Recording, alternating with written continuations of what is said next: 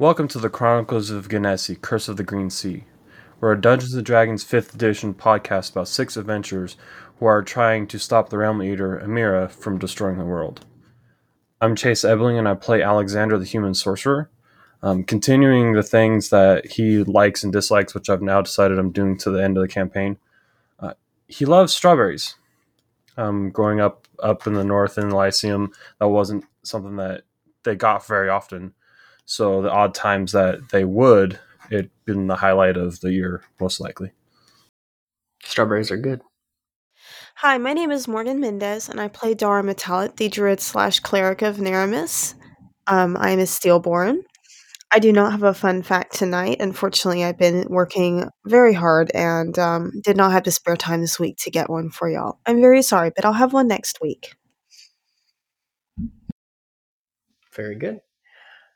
Hello, my name is Coleman Winger, and I play Orofarne, the paladin and fighter.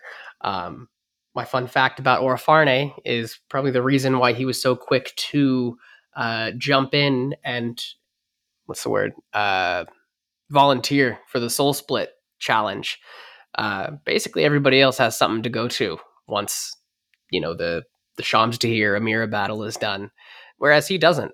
And so he's like, well, you know, uh, I don't have a wife to forget or children or family or whatever. So, uh, or die, you know, that's fine too. So, um, if, if I die or forget anything, you know, at least I won't have all of that, uh, weight out of it. And so he seemed like the obvious choice and which is why he jumped in at it. I'm calling bullshit right now. You do have a family that's called Emerald Order.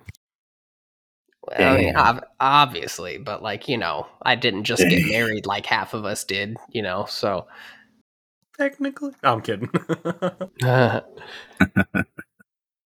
And uh, I am Addison Bell. I play Clutian Trailbreaker, the ranger bug boy tracker of the group.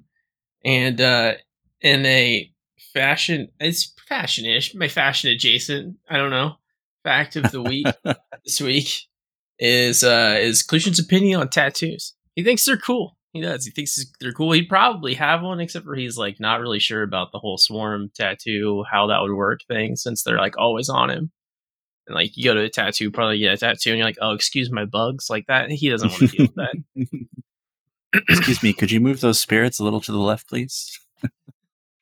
It'd probably just be really rude to bring all those bugs into some some guy's shop too, you know? What if Yeah, they want probably tattoos? some- There's probably like some Oh my health God, regulations or something about World's that. tiniest tattoos. Hello, I am Dustin Ull. I play Yordarim Battlehammer, the male mountain dwarf fighter. Uh, I feel like I'm always the Debbie Downer for these fun facts, but Yordi is the reason that both of his brothers are uh, dead. Um, he would fight side by side with them, and Yordi was never strong enough growing up to be able to protect them. And they both fell in battle. The same battle, actually. So, yeah. Yordi's all about trying to protect people ever since. So, Understandable. And That's rough, buddy. well, shit. I was there. There it is. Oh, that's a good look into Yordi's psyche, though. I think that's that's good. Uh, hi, I'm Marshall, DM. Me here. Hello. One day I'll get something of a semblance put together for that whole intro. Uh, my fun fact for the night is that some people speculate that the gods aren't actually gods, but other alien-like beings who grant mortals their power in exchange for worship, which could extend their lives. Do do do do do do. Hello. I need to get some tinfoil. Get your tinfoil hats on. Get it. It's gonna be like the gods aren't actually gods, but aliens, and the little star is gonna go across the sky. The more you know. Who knows? That's what some scholars think. Last time, it's a bit of a hodgepodge of a whole bunch of different things happening. The party arrived at Karth, were greeted by hopeless Finric and Villamir. They took shelter at the Kraken's Fall Tavern, uh, where the uh, what's the word? The companion members who have journeyed with them have. Uh... Sorry, my wife is just like posting memes Oh of my my face, uh, looking like Sid the squirrel from Ice Age. That's pretty spot on. Not gonna lie. oh my god. Um the party. uh, the companions of the party went their opposite ways. Ishan and Ishani went to investigate this ballista like weapon that could potentially damage and hold Shamstahir in stasis. Um, it seemed to be tied to their homeland. The others kind of dispersed as the day went forward. Uh, they met Gavik, and he shared with them the ancient art of trapping souls, soul snare, um, the Atmalian art. It was revealed that Bear, uh, one of the key Tenestari figures on Karth, uh, retained this ability after he moved forward into the timeline uh, and is going to teach Orofarne. The two sat down in what we mocked as uh, very homoerotic yoga. um, as Orofarne and Bear sat opposite one another in this kind of like stone courtyard overlooking the sea, uh, focusing on their breathing and eventually moving into the flow and redirection of voice uh, in order to practice these Atmalian arts. Eventually, uh, a few hours into the first day, he was successful in stepping into Bear's shoes and seeing his past, uh, including the tragedy that befell his family. The others uh, all kind of separated and did their things. Dara went to meet with Zelos and learned of his mercy. Uh, Alexander and Millie went to the sea at the beach to craft his new robes and come to his conclusions while Millie came to her own and threw her holy amulet into the sea. Amnar met with Clutian and Yordarim in Kraken's Fall Inn and talked to them about how amaranth crystals could be used to combat the nightfall, how they had never fully tested such a thing, but in the initial um, probes, it seemed like it was going to work, but they had never had the chance to test it. A lot is going on all at once in this world. Things are spiraling. Dara learned of the Abaddon protocol, the thing that triggered at the Baroku Muda when Shamstahir appeared.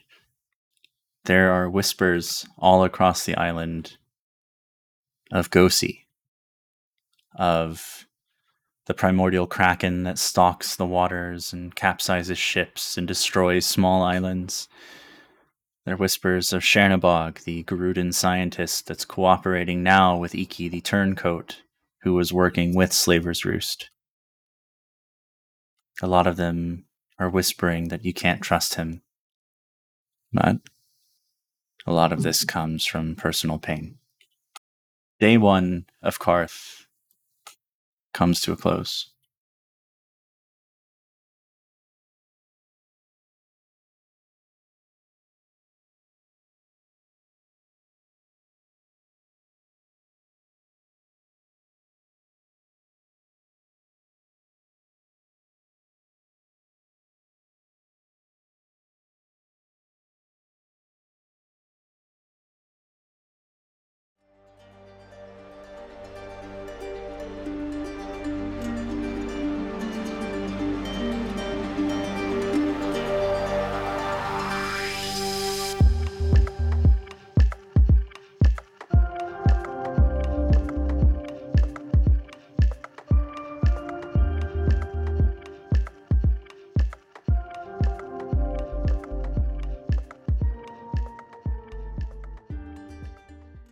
Sun rises.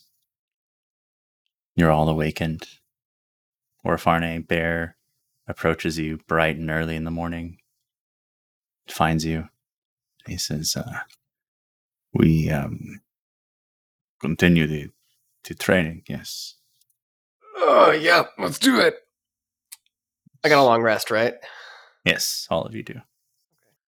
It takes you back to the familiar kind of stone garden slash courtyard overlooking the ocean, his peaceful place, and sits down once more, quickly moving into the the somewhat throat singing to generate the energy for the Atmalian arts. Getting in tune with you and showing you deeper techniques that make this transition and process faster and easier for you and less dangerous as you're picking up on it fairly quickly. I ask that you will roll me two d20s and add the total. That literally almost couldn't get any better. That's 38 for an 18 and a natural 20. That's fantastic. That's That's really amazing. He's done it again. um, okay, we'll come back to that. The rest of you guys today, what do you do? What is on your agenda? We don't have to go through the entire day if you don't want to. Just kind of what are your characters kind of doing in this pseudo downtime? Is there anything that you want to explore? Are there any mysteries that you want to take a look at from yourselves and your own pasts? Uh, is there anybody that you'd like to talk with? Or would you just kind of like to spend your day and move on to the next? Do I need to attune that staff that's not in my inventory? um, yes. Yes, you do. Has it been a, a long rest? Yes. Yes. Everybody can take a long rest. I just need to know so I can change spells. Yep. Sure. Um, I want to f- find Clutian at some point, but we can get to that in a minute. I don't have anything to do. I was going to say like I would spend more time with Zelos talking more, but we can do that off camera. I do want to hear this conversation though, so if we could please RP that. I'd like to spend my day hiding from Alexander. God. Face your demons. And then eventually I will come over and I will talk to Orofarne. We're gonna have that conversation. Yes, we're gonna have the conversation. If you'll have it Cool. tonight. Cool. yeah, so Those Alexander, things I can I can use to help find him. He's not on a in a forest or I'm on a, only kidding. on a in a desert, so he doesn't have advantage. I'm only kidding. So imagine I probably find you as you're eating breakfast, whatever. Um, I'm about to send off that message to Fallow and Ginny. I didn't know if you'd want to be around when I to hear the sponsor if you had anything that you wanted to add. Um, Clutian's going to check the ring, the vine ring. Is it still living and all good?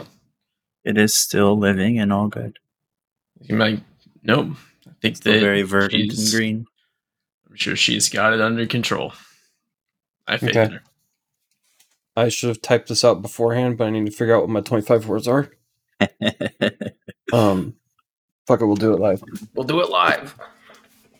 So I, I pull out the stopwatch looking um, device I made, and I kind of turn a couple dials so it starts click uh, ticking.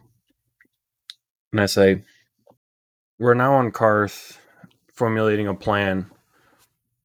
It's a good thing we got to the trove first. Can explain more later. How are things going on your end? Do we need to ex- expedite?" Definitely feels more than 25. I think that was right at 25. But that's okay because it's just a thing that you can keep doing, so it doesn't really matter. Uh, once a day. That's fine. can only do it once a day. Um, you hear a reply pretty much, I'd say like 30, 40 seconds later. And the reply is the gushing sound of wind. Uh, if any editor wants to like throw in a wind effect here, Hey, You just hey, hear- turn the fan on. you just hear, uh, things are okay. Uh, currently heading northeast, I think.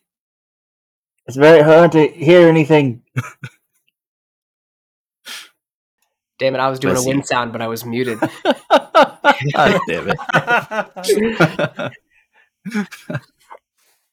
oh my. I relay that to Clutian. Excellent. I was sure that they were going to be uh, doing all right still. I'll let you know if I get worried, but uh, for now, I think that everything's a okay. Well, I know I couldn't keep my composure if I was in your position, so I thought I'd offer. Uh, she can handle herself pretty well. Um. Also, I would have got Sarkis out when I woke up. Give him some time to be out and about and see the people and stuff like that. So Sure. You summon him, and this time he is no longer the tiny little snow leopard kitten that you had at the Broken Muda. Now he is larger, not quite as large as when you first met him, uh, but he's grown almost back to full size. Kind of snuggles up against your leg, and then he just starts wandering around, looking around the area. Kind of goes over to the sea and just kind of puts his paw in it and licks it, puts his paw in it again, just kind of looks back at you. You get the understanding that this is probably the first time Sarkis has ever really had a chance to just stop at the ocean and admire it. good. I'm glad that we can uh, give that to him. Yeah. Sorry, everybody that was hoping he was still tiny and adorable. Tiny and Well- adorable is easy to kill. When you give him a literal 18 years in between the last time you took him out, he's grown fully back to an adult now. So,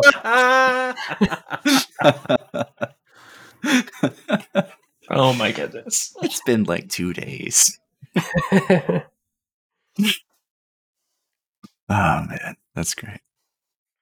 is there anyone else who'd like to do anything on day two? That giant like ballista thing is in this Mhm. town, right? I'm Not gonna go yet. take a look at It is being transported to the town. Transported. Okay. Yeah, it should arrive based on their reports uh, on day three or four, just depending on how fast the boat gets here. Gotcha. I was gonna go take a look at it, but if it's not here yet, never mind. Okay. We'll definitely put a um a note on that though, because it will be arriving later. So don't forget what you're gonna do. The only other thing I wanted to do is I wanted to start the process of um, forming the eye for Dara. okay. Yeah.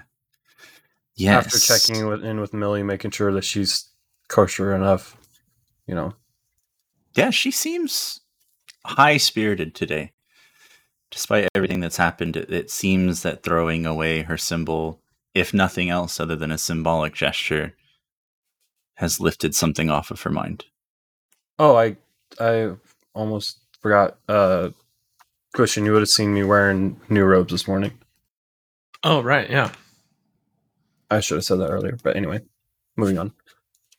you would have seen me wearing new robes this morning. Hey, nice robes. Thanks. All right. Anyway, New robes. new All I see is All I see is see is Alex. Alex, Alex, Alex, Alex, Alex, Alex, new robes. Alex, new robes.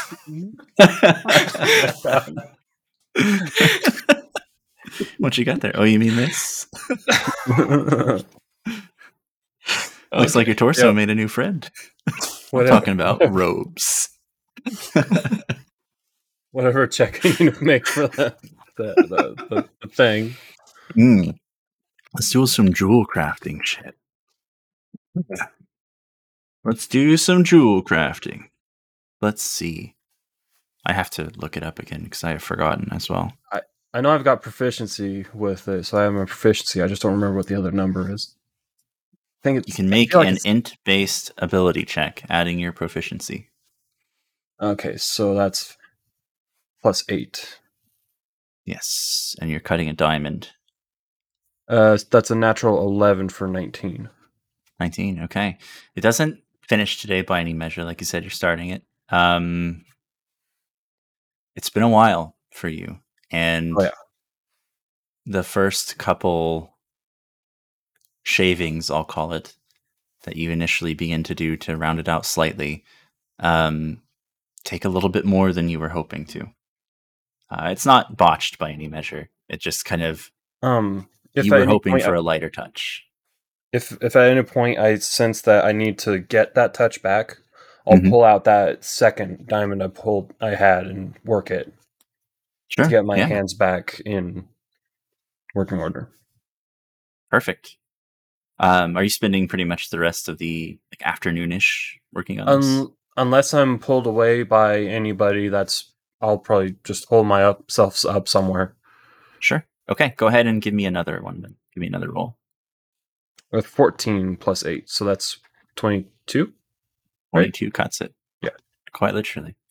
Um, you uh, you begin shaping it again, uh, taking more care and allowing more time, kind of letting that meditative trance-like state wash over you. You know, where you're so focused on the one thing, and before you know it, hours have passed, and it's quite resembling what Dara needs for an eye. It's not quite there, but it is pretty close. I'd probably find them and just show them the progress, but Grateful for it.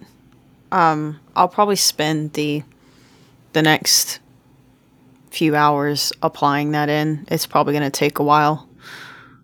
um it's not quite ready. I need to work it just a little bit more, but we're, Oh, we're I'm close. I misheard. I thought you said you had finished it. No, No, I'm he's pretty close, but he's not quite Okay. done.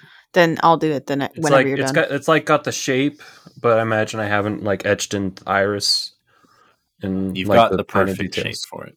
okay. That slightly, slightly ovular, spherical shape of the eye. You've gotten pretty much in perfectly. Um, now come the details. Okay. Um, is there anything you'd like to do, Morgan? You mentioned something about Zelos. Well, I would go visit Zelos again, but I didn't know if he had already went back to Torvala already. He's still here for the moment. Then I would visit him again to have tea. He brews a fresh cup for you, sets it on the table gently, and just kind of sits in silence for a while, just enjoying the company. Um, I would also like to spend my time researching the chaos bitch.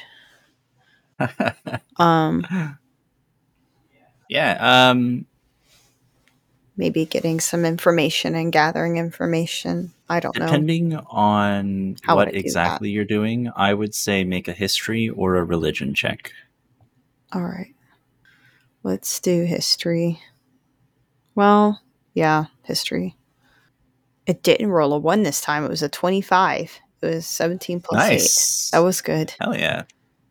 Okay, uh, you spend some time holed up in Villamir's study in the uh, the library that he's had kind of commissioned and built in the town. Uh, Gavik has been using it quite a bit as well, gathering up some of the books from the Tenestari ruins and having a place to kind of safely keep them for now. Um, it's got all kinds of ancient shit as well as some modern literature as well, but most of it is functional rather than entertainment based. Um, you do find a couple of books uh, that mention bits and pieces of the prophecy and that mention uh, more so the practical aspects of entropy and chaos and how it has shifted and rattled the world throughout the ages. Specifically, pointing to a few points in prehistory, uh, what is now colloquially known as the Forgotten Era, where there were many civilizations that worshipped, you know, the the elements rather than specific gods. You had sunlight, you had earth, water, air, all of that. Um, deities personified from the natural elements, and there were cults that you're finding that were at the forefront of oral histories that were passed down and eventually recorded by hand, so it's hard to tell the validity of them. Um, but you're learning of cults to Shamstahir, never named as such, uh, but cults that worship entropy and darkness and dragons and things like that uh, in precursor history. And I will inform you more on what you learn at a later date. Okay. But you're going through right now gleaning that information and learning about these ancient cults that you are connecting to new or Shamstahir or both. That sounds good. I'm happy to find that bit about the cults because that might connect us to the weird cult leader that Orofarne saw with his echo, which I'll tell him about if we go have dinner or something. And if anyone else is present at dinner, of course, like you'll have that knowledge as well. Yeah. Um, and I'll then, say because I, w- yeah. I was on the phone that I am absorbed in eating and, or working, so I don't go to dinner. All right. Um, or Farney, roll a couple of constitution checks, constitution saves, we'll say. Con saves. Okay. First one is a 21. Mhm. Second is a 13, but I'm going to burn a luck to do that again. It's the same, so 13. Okay. Second one. And then a 17.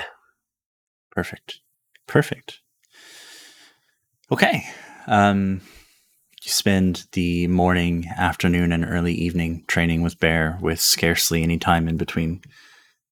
You are finding it easier to enter into this kind of flow state, but every time that you manage to dip into it, you feel something inside of you almost instinctively like a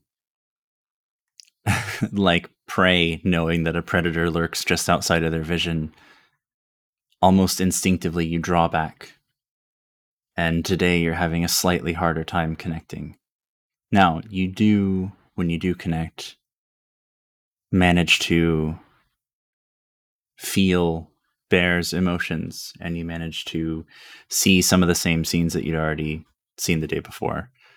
Um, it looks like largely today is recap and getting used to that feeling. Um, but you do note that despite Bear's insistence that you take your time and slow down, you are seeming to grasp this very quickly. However, it cannot be stated enough. Every time you enter into this flow state, something in your heart screams at you to take cover. What you do early into the evening before I imagine the group meets back up at Kraken's Fall, where Dara reveals some of the things that they've learned. Preliminary findings, um, nothing again incredibly deep, largely due to the age of the text and being passed down orally. It's hard to confirm or get deeper detail on a lot of those. But it's progress. And as well, Dara, in that time that you spent, uh, because you rolled so well, if you choose to do this again tomorrow or another day, you will have advantage because you kind of know exactly what you're looking for now. Good. Okay. Is there anything anyone else would like to do at the end of day two? Morgan, were you wanting to have a conversation? Um, I would assume that naturally I would have flowed from the topic of discussion about the book to leaving for the night, and I would pick that up with you on day three because it was not, it wasn't impermanent to the discussion. Sounds good. Off, off to bed then. Also, Grab impermanent. Impertinent is not a word. I just made that up. Impertinent? Impertinent. Is that a word? What does it mean? Impertinent means not showing proper respect or being rude. Wow, what a word I chose to use. okay.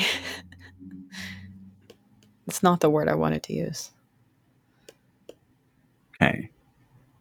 That puts us at the second of Hastia. Third era 532, Grados. You awaken to a cooler morning. The low 60s with a light breeze and slight drizzle in the air. Once more, Orofarne Bear approaches. He just kind of doesn't say anything. You awaken before he even walks through the hallway. And you know intrinsically that he's on his way. And he stops, and you dress, and you walk to meet him, and he just nods at you knowingly. And you're starting to get the understanding that the more time you spend connecting, the less is hidden. Whether that be in waking life or while you're actively using the Atmalian arts. For a brief moment, you even think you hear his thoughts in your head. He takes you toward the the front door of Kraken's Fall before a strange creature uh, kind of lands. This creature is uh, almost like a stork. It's an incredibly tall, spindly bird-like creature. It's got a uh, satchel around its side, and it kind of just reaches in. This like sentient bird-like creature looks at you all, reaches in. Uh, many of you having breakfast, many of you kind of waking and stirring for the day, reaches in and pulls out a letter, and it says, uh, "I got a letter to deliver to the Emerald Order, straight from the Grove. Oh, It's fast tracked." It's Kind of like Reach hands it forward. Take it. Hand it like, well, I gotta deliver a couple more on the island, and then I'm heading out to the Erie. People are real excited about uh, everything that's happening out there now. Uh, take care. wow. He kind of waves a wing up, and You really just Skyrimmed that guy straight in and just yeeted off. have a letter for you. The Jarl said to deliver to your eyes only. Anyway, got to go. I've been trying to find you. I've been trying to find you. And he's just, it just pans your thing, and I'm like, ah! It's in the middle of something. And then he fucks off. Yep. Um, the letter says, "Uh, hey guys, uh, it's been some time since I've went to the Grove, but I uh, I wanted to update you guys on how things are. Much like I feared, uh, Shamstahir, however you're supposed to spell it, actions have been affecting everyone and uh, everything."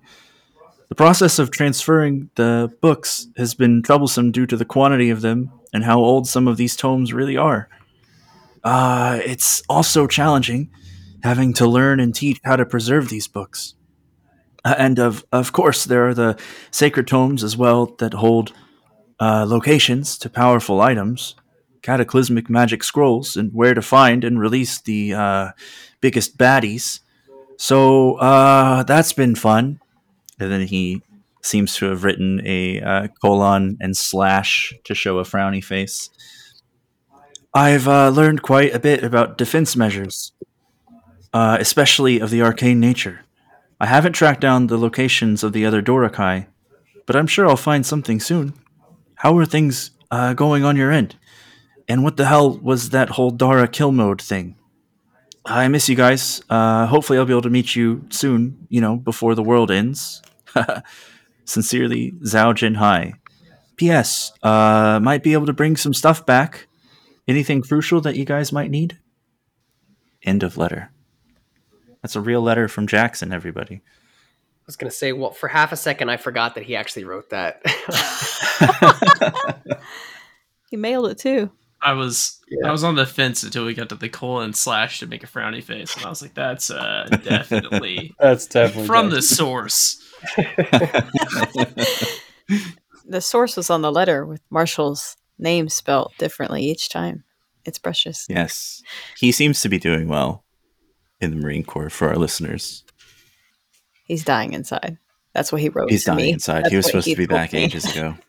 Probably dying was on the that, outside. That was a cry too. for help. That was Yeah. he leaves No. very Cry for help That was, a, that was another letter. Yeah, That's another letter. it was it was rough, but he's doing better. It's better. He's doing Oh, better. He's good. supposedly at his final kind of juncture where they were going north to do some more drills and figure things out. So we'll see. So, at least he's doing well.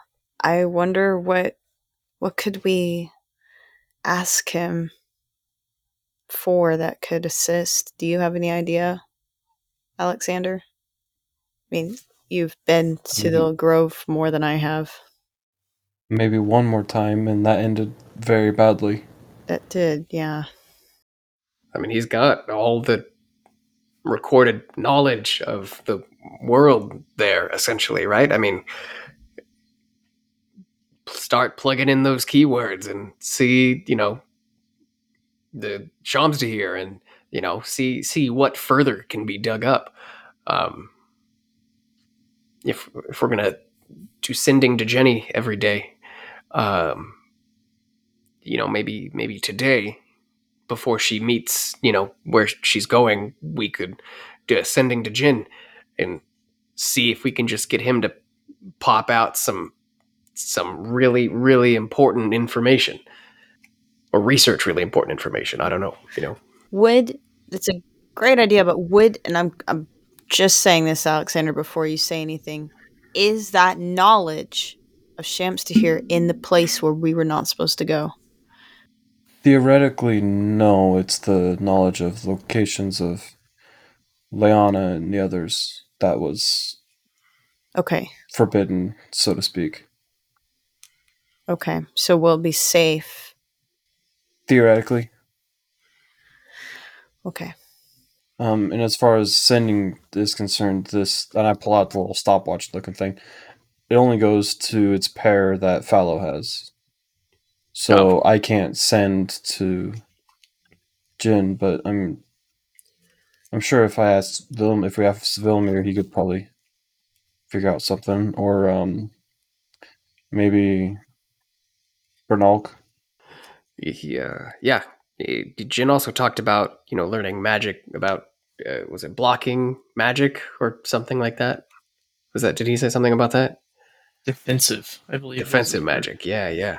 Maybe we can ask him to elaborate on that a bit more because we could use all of that. Defensive magics to help fight against his ray of non existence would be amazing. You, you don't fucking say. Yeah. Marshall, in your world, what does that mean? Defensive magic? I'm sorry, that was a big question. Um, you don't have to a answer lot those it. right now, but we can come back Everything from shield to counterspell. Okay, I just He's I he's going Wall to of have read a spell book, and one of the the like attack sections subtitle is going to be the best defense is a good offense. And that's what he means. I cast Fireball. Just So, more ways is- for his ancestors to beat people up. Yeah. Jin learned Eldritch Blast is what he was trying to say. That'd Oh be pretty great. Uh, we should definitely see if he can elaborate on that at all, though. And out of game, we should totally write that out in a letter and send it to Jackson. We do not know where he is anymore. yes. Son of a bitch. He said in his last letter to us a couple weeks ago that he's heading north into the mountains for training and he doesn't know how long exactly he'll be there, but he also doesn't know what the mailing address is. And so he'll either send us a letter soon with the address or Bruh. or he won't. What kind of what kind of thing? I didn't even get to read it. Going up to the mountains Yeah. to train. I'm like, what kind of like Well, it's Kinda it's kind of what like it sounds like. I'm like, Yeah. that's like crazy. Field, field training, yeah. Oh, shit's real. He's going up to the mountain to spar. That's yeah. Oh Yeah. no, his battle buddy. no. His girlfriend of like one day is. He I'm said, "This may be my last letter. This may be my last. Uh, uh, this may be my last letter since the North Camp is uh, a different beast. Uh, fifteen minutes to get get in and eat food. Uh, seven plus mile hike every day with backpacks weighing at least fifty pounds plus a rifle and uh, climate change from leaving the beach. It's a lot, but I'll pull through. I love you guys. Stay safe. Well, that's nice. Damn. Look Yeah, how we he don't- is we like that was he's these uh, big. that was every day. He's mid-July. Like, "You guys stay safe." that was a month ago. This We got Yeah, that I letter. The letter was stamped on July 18th. Yeah, I was gonna say even if we reply with a letter, it's like are the campaign will be done before he can reply back to us. He would have climbed those mountains is- before. the he wild gets the thing is, he was supposed to be back in 10 weeks. It's been Yeah. like four months. that they always say that. Don't listen. They, they always say that. You'll be gone for two weeks. Lies. That's twelve. Quick 15 minute adventure, Jackson. In and out. All right, Morty, get in the portal. Let's go. so, um, Yordarim, Yes. getting outside a little bit, stretching your legs. It's been hot for the most part lately. This kind of cooler weather is is welcome. Light rain is quite nice. You hear a bit of a hubbub at the docks, and you can see what appears to be a large constructed machine uh, being covered with cloth as it's lifted out of the ship onto the dock, onto a rolling kind of platform. Okay. Um, and uh, remind me, I can't remember the this device. It's of magical nature, right? Yes, it seemed to be of some type of magical nature. Anyway, Okay, well, I'm gonna tell the group. Uh, hey guys, I'm gonna go down and take a look at this uh, weapon that might be able to be used for Shamstahir. it looks like it's finally here. That's a great idea. This was this on day two that this happens, or did we This is day jump? three. you guys did day two just a little bit ago. Gotcha. This I just want to make now. sure I wasn't missing days. Yeah. Okay, and then I'm gonna head down. sure. Easy to do. Begin making your way toward the docks, and you see uh, what appears to be a large, kind of taller, uh, Garudan man with reddish blue, kind of weird, bi tinted feathers. So it's almost like a gradient across his feathers of reds and blues. Um, you can see around the top of his head there are little green tufts, and as well on the wings, kind of right at the tips, there are green tufts. Um, and uh, he seems to be wearing kind of ornate robes that show his status, and there are different kind of medals that adorn the front of it. And he's uh, walking very tall with a couple of others, another Garudan uh, male who's a little bit shorter, wearing similar military kind of regalia with a couple of medals. And uh, this one is like yellow and black feathered, uh, again, like gradient down his body. Um, and he's got gloves on and he's kind of like approaching the ballista and like moving the cloth and carefully inspecting it. And you see a Sean and a Shawnee getting off of the ship, just slowly walking down the gangplank, kind of casually, a bit more at ease than they were previously. Um, I will just head up to the. Those are the Aarakocra of your world, right? The Garudan. Yes. I'm just gonna walk up to them. And I'm just gonna be like, uh, per the Emerald Order, can I take a look at this weapon? You see the um Rashawn and Ashani just kind of wave. Uh if nothing else, letting the Garudans know that you are with them. And uh one of them, the yellow feathered one, kind of instantly drops the um the cloth over the ballista and kind of straightens his back and looks at you and he says, um, This is without a doubt one of the most dangerous pieces of machinery that um, you have ever seen. If you would like a brief look at it, we can quite easily do so, but we should wait until we move it to the warehouse so that it is uh, not exposed to the elements for too long. That's fair. Um, I'm just thing may be scary, but I'm gonna see if I can't make it even scarier. So I'll follow. Kind of like looks at the other Garuda, looks down at you. He's like, Okay. the uh, the taller Garuda is just like staring down at you, um, almost quizzically, and then he kind of shakes his head, stands tall, and walks along the ballista. Um, you arrive shortly after into one of the large loading bays where they kind of store a lot of supplies, and they push it inside, and they uncover it for you to see. This looks like a pretty standard ballista at first glance. You can see there's metal, kind of metal plates that have been attached to reinforce it. You can see large, um, essentially like a large crossbow mechanism at the top of it. Uh, large cables that can be drawn back and then fired at extreme speeds. You don't see any ammunition for it. Um, but the longer you look at it, you notice there are strange symbols kind of scrawled all over it. Yeah, that was going to be my next uh, question. Uh, what type of ammunition does this shoot? The um, Regular bolts? the the Garudan who had spoke previously says this um this machine seems to only react to mana, uh, typically from someone in particular. Um, the mana from kind of tilts his head for a moment.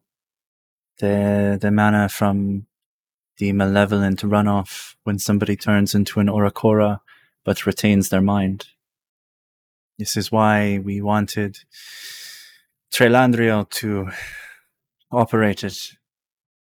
Because she had become one with the malevolence but kept her mind intact. So she was able to siphon it into the Magi Pulse and shoot. Fair enough. So it doesn't use any physical type of ammunition then. Oh, it can. It sure can. Can it use magical and physical at the same time? Theoretically, you could infuse the magical into the physical. Do you have any physical ammunition at the time? There is some in the boat, yes. We have roughly six long arrow like ammunition that uh, fits into the ballista, and there was not much more that we could save because uh, some people set some of our storerooms on fire at the roost. Not you guys. you didn't do that. but uh, because Shoulda. of that, we have lost quite a bit of the ammunition that we had previously. That's fair. I'm gonna go back and talk to my group, but I will most likely be back to work on some of the ammunition. He nods. If you can find a way to make this even more scary, like you said, then um, we would be happy to have another brilliant mind on board. And that they kind of throw the cloth back over the large canvas over the ballista, and you see them kind of sharing a few words, and then Ashan and Ashani both step into the front of this storage area and kind of stand guard. Okay, you make your way back to the Kraken's Fall, and you roll a d20. Make it a perception check. I like what I see there. You said perception. Uh, that's a 26. 26. As you're walking back to Kraken's Fall, you notice a bright light that's descending from the sky. And at first you think that the you know maybe the clouds are just parting and the sun's coming out and then you see the break in the clouds and the light begins descending farther until it shoots down into the chimney of the tavern and disappears out of sight. It's piqued his Yordi's interest. He's gonna go inside the tavern.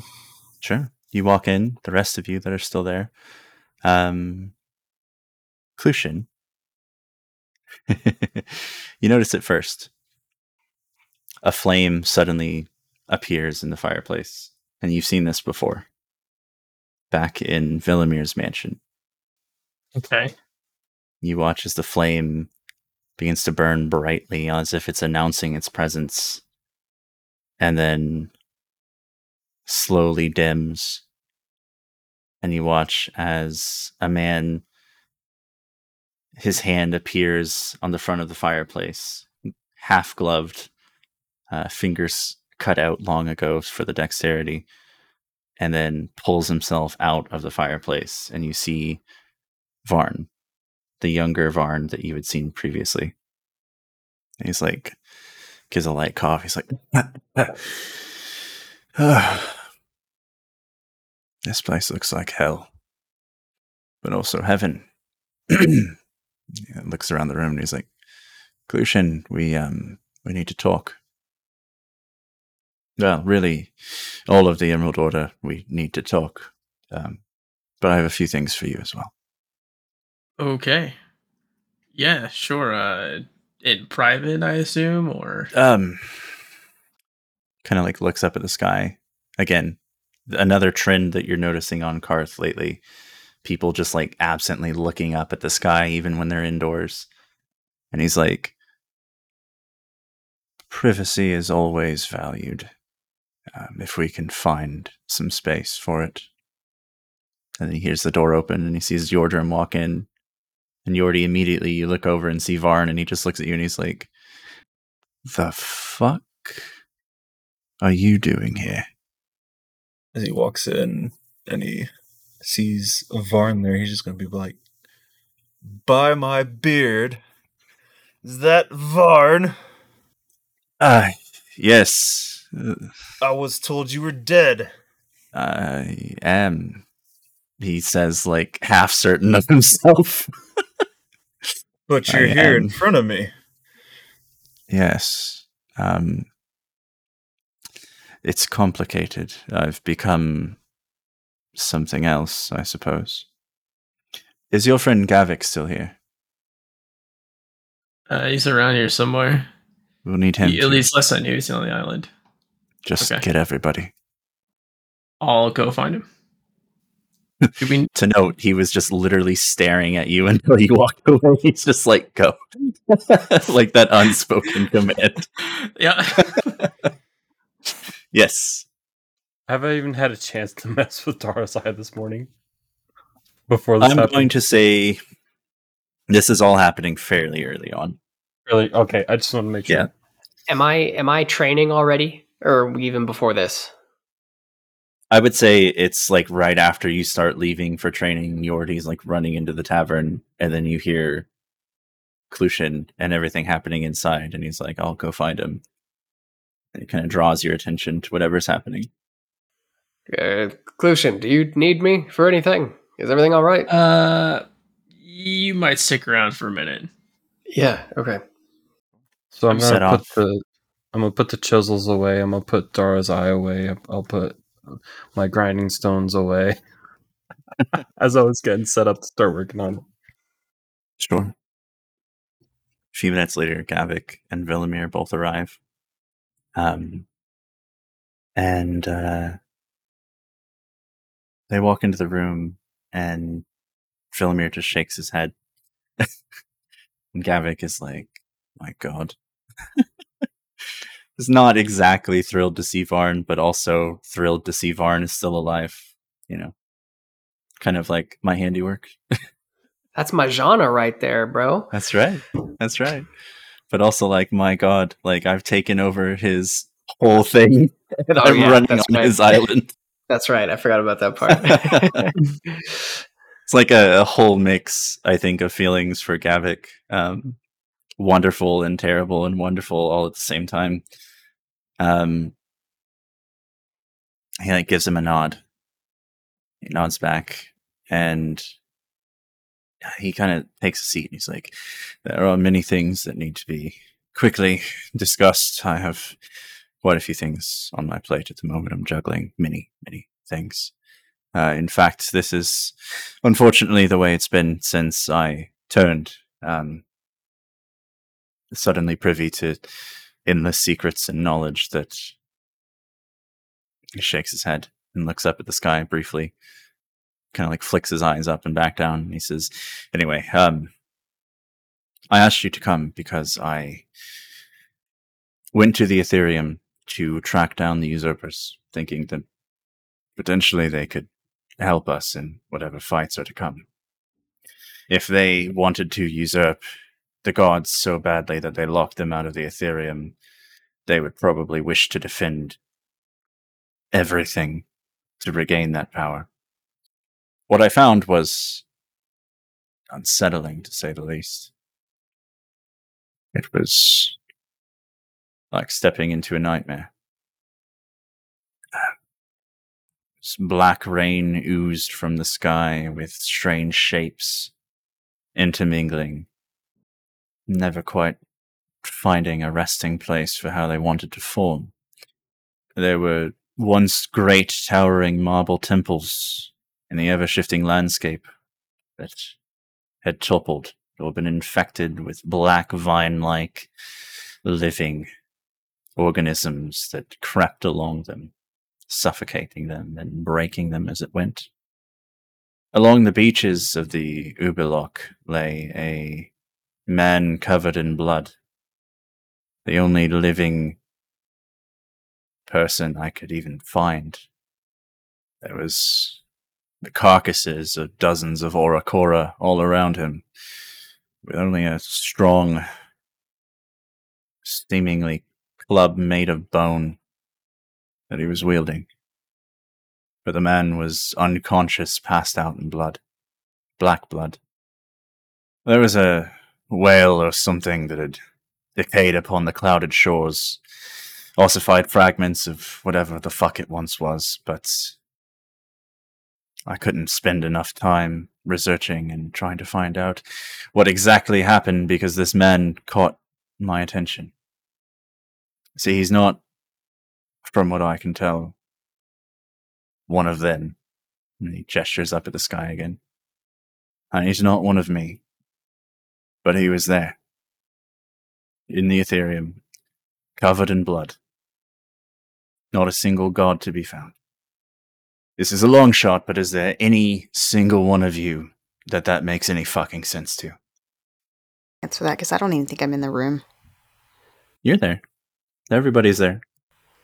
I, I don't know how to Uh, answer that. Uh, who was he? Did you have a chance to talk to him, or did you? What did he look like? When I approached, he charged at me upon gaining consciousness again. He seemed to feed off of the energy that I brought into the realm, the the whatever affliction that ails the Ethereum seems to sap the energy and mana from creatures.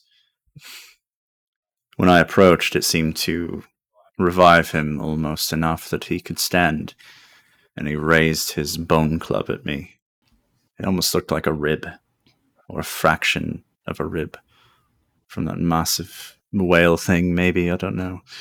But he raised it at me and he charged. And he was screaming, but it was not in a language I've ever heard. He got about six steps before he collapsed again.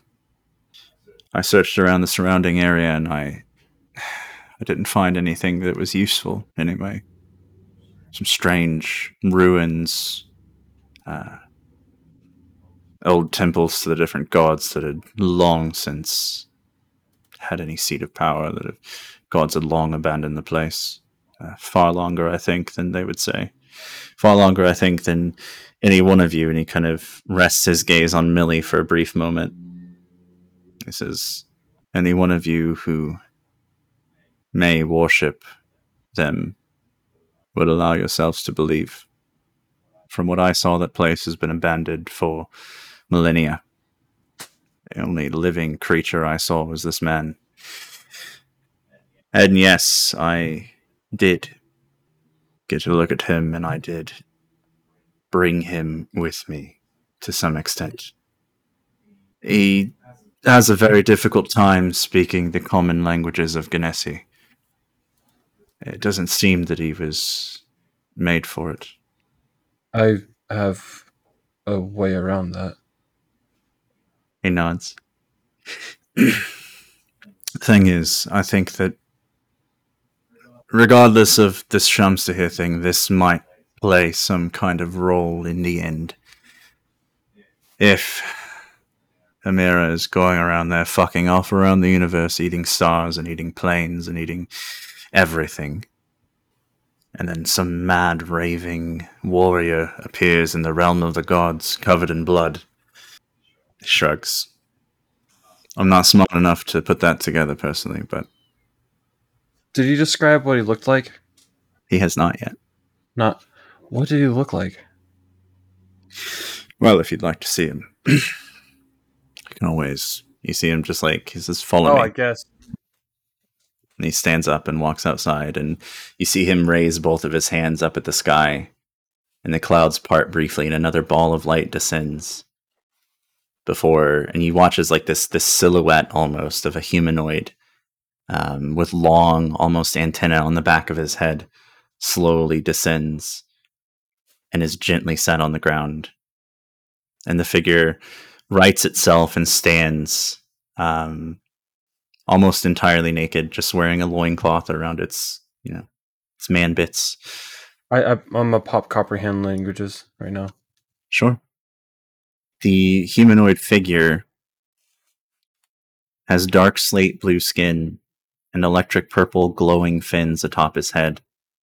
Long barbels that come from the top of his skull and arc behind him, ending with glowing purple frills. A long and thick tail with pink fins, and fins uh, right at his elbows and forearms that kind of would allow, you would assume, for faster swimming. He stands curiously, almost like the Hosolar Xerix that you met a few days ago. He is digitigrade. I have no idea how to say that word. I've never had to try to say that word. Digitigrade? Digitigrade? Probably digitigrade. Um, he is digitigrade in the sense that his legs are almost like a deer, where they have long, dexterous, finger like toes that seem to be able to grip and maneuver almost like a monkey's foot. Um, but they're long and thin, and they arc up, connect to a joint, arc up again, connect to a joint, and then arc up to the knee and back to his hip. Okay, I was wondering how the hell a monkey foot would be similar to a deer's foot, but then you. you I, I, described- I, I more meant like the deer shape leg kind of Okay. thing. Okay. The digitigrade deer leg. But nails are okay. Yeah. Uh, he seems to have okay. four toes. He seems to have like four finger like toes on each foot with an opposable thumb looking toe. Um, he seems like a cross of mammalian, reptilian, and piscine shape. He just kind of stands and observes, and you see the rain kind of slightly, the, the slight rain kind of hitting his skin just moving down his chest, and you can see gills just immediately open along his neck and his upper chest. And then they're like gasping almost for the water, and then they slowly close and mold back into his skin, smoothing over. And he's just like standing and looking at all of you, and his barbels briefly glow once more at the tips with the purple, and then they go back to that kind of mute, darker purple again. And Varn says, uh, this is the um the man that I found.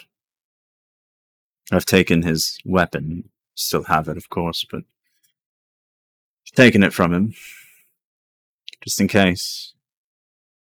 It doesn't look like he's incredibly hostile, but not entirely certain.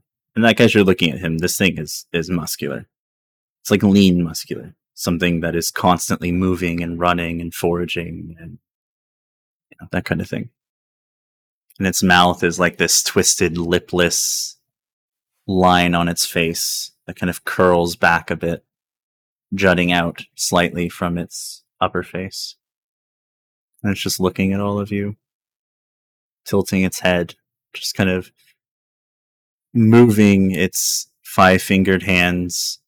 Um, you can see what look like fins and webbing just slowly disappearing as he just kind of crunches and uncrunches his hand into a fist. I want Hang to check Varn's bestiary to make sure I don't know what this thing is. Yeah, have a have a glance. Yeah, you You pop her open. You're looking Vaughn around. standing in front of Is you. it wearing clothes? Right there. It is only wearing what appears to be a tattered loincloth that has strange looking metal that covers the majority of everything, and then like tattered cloth that's been stained and cut.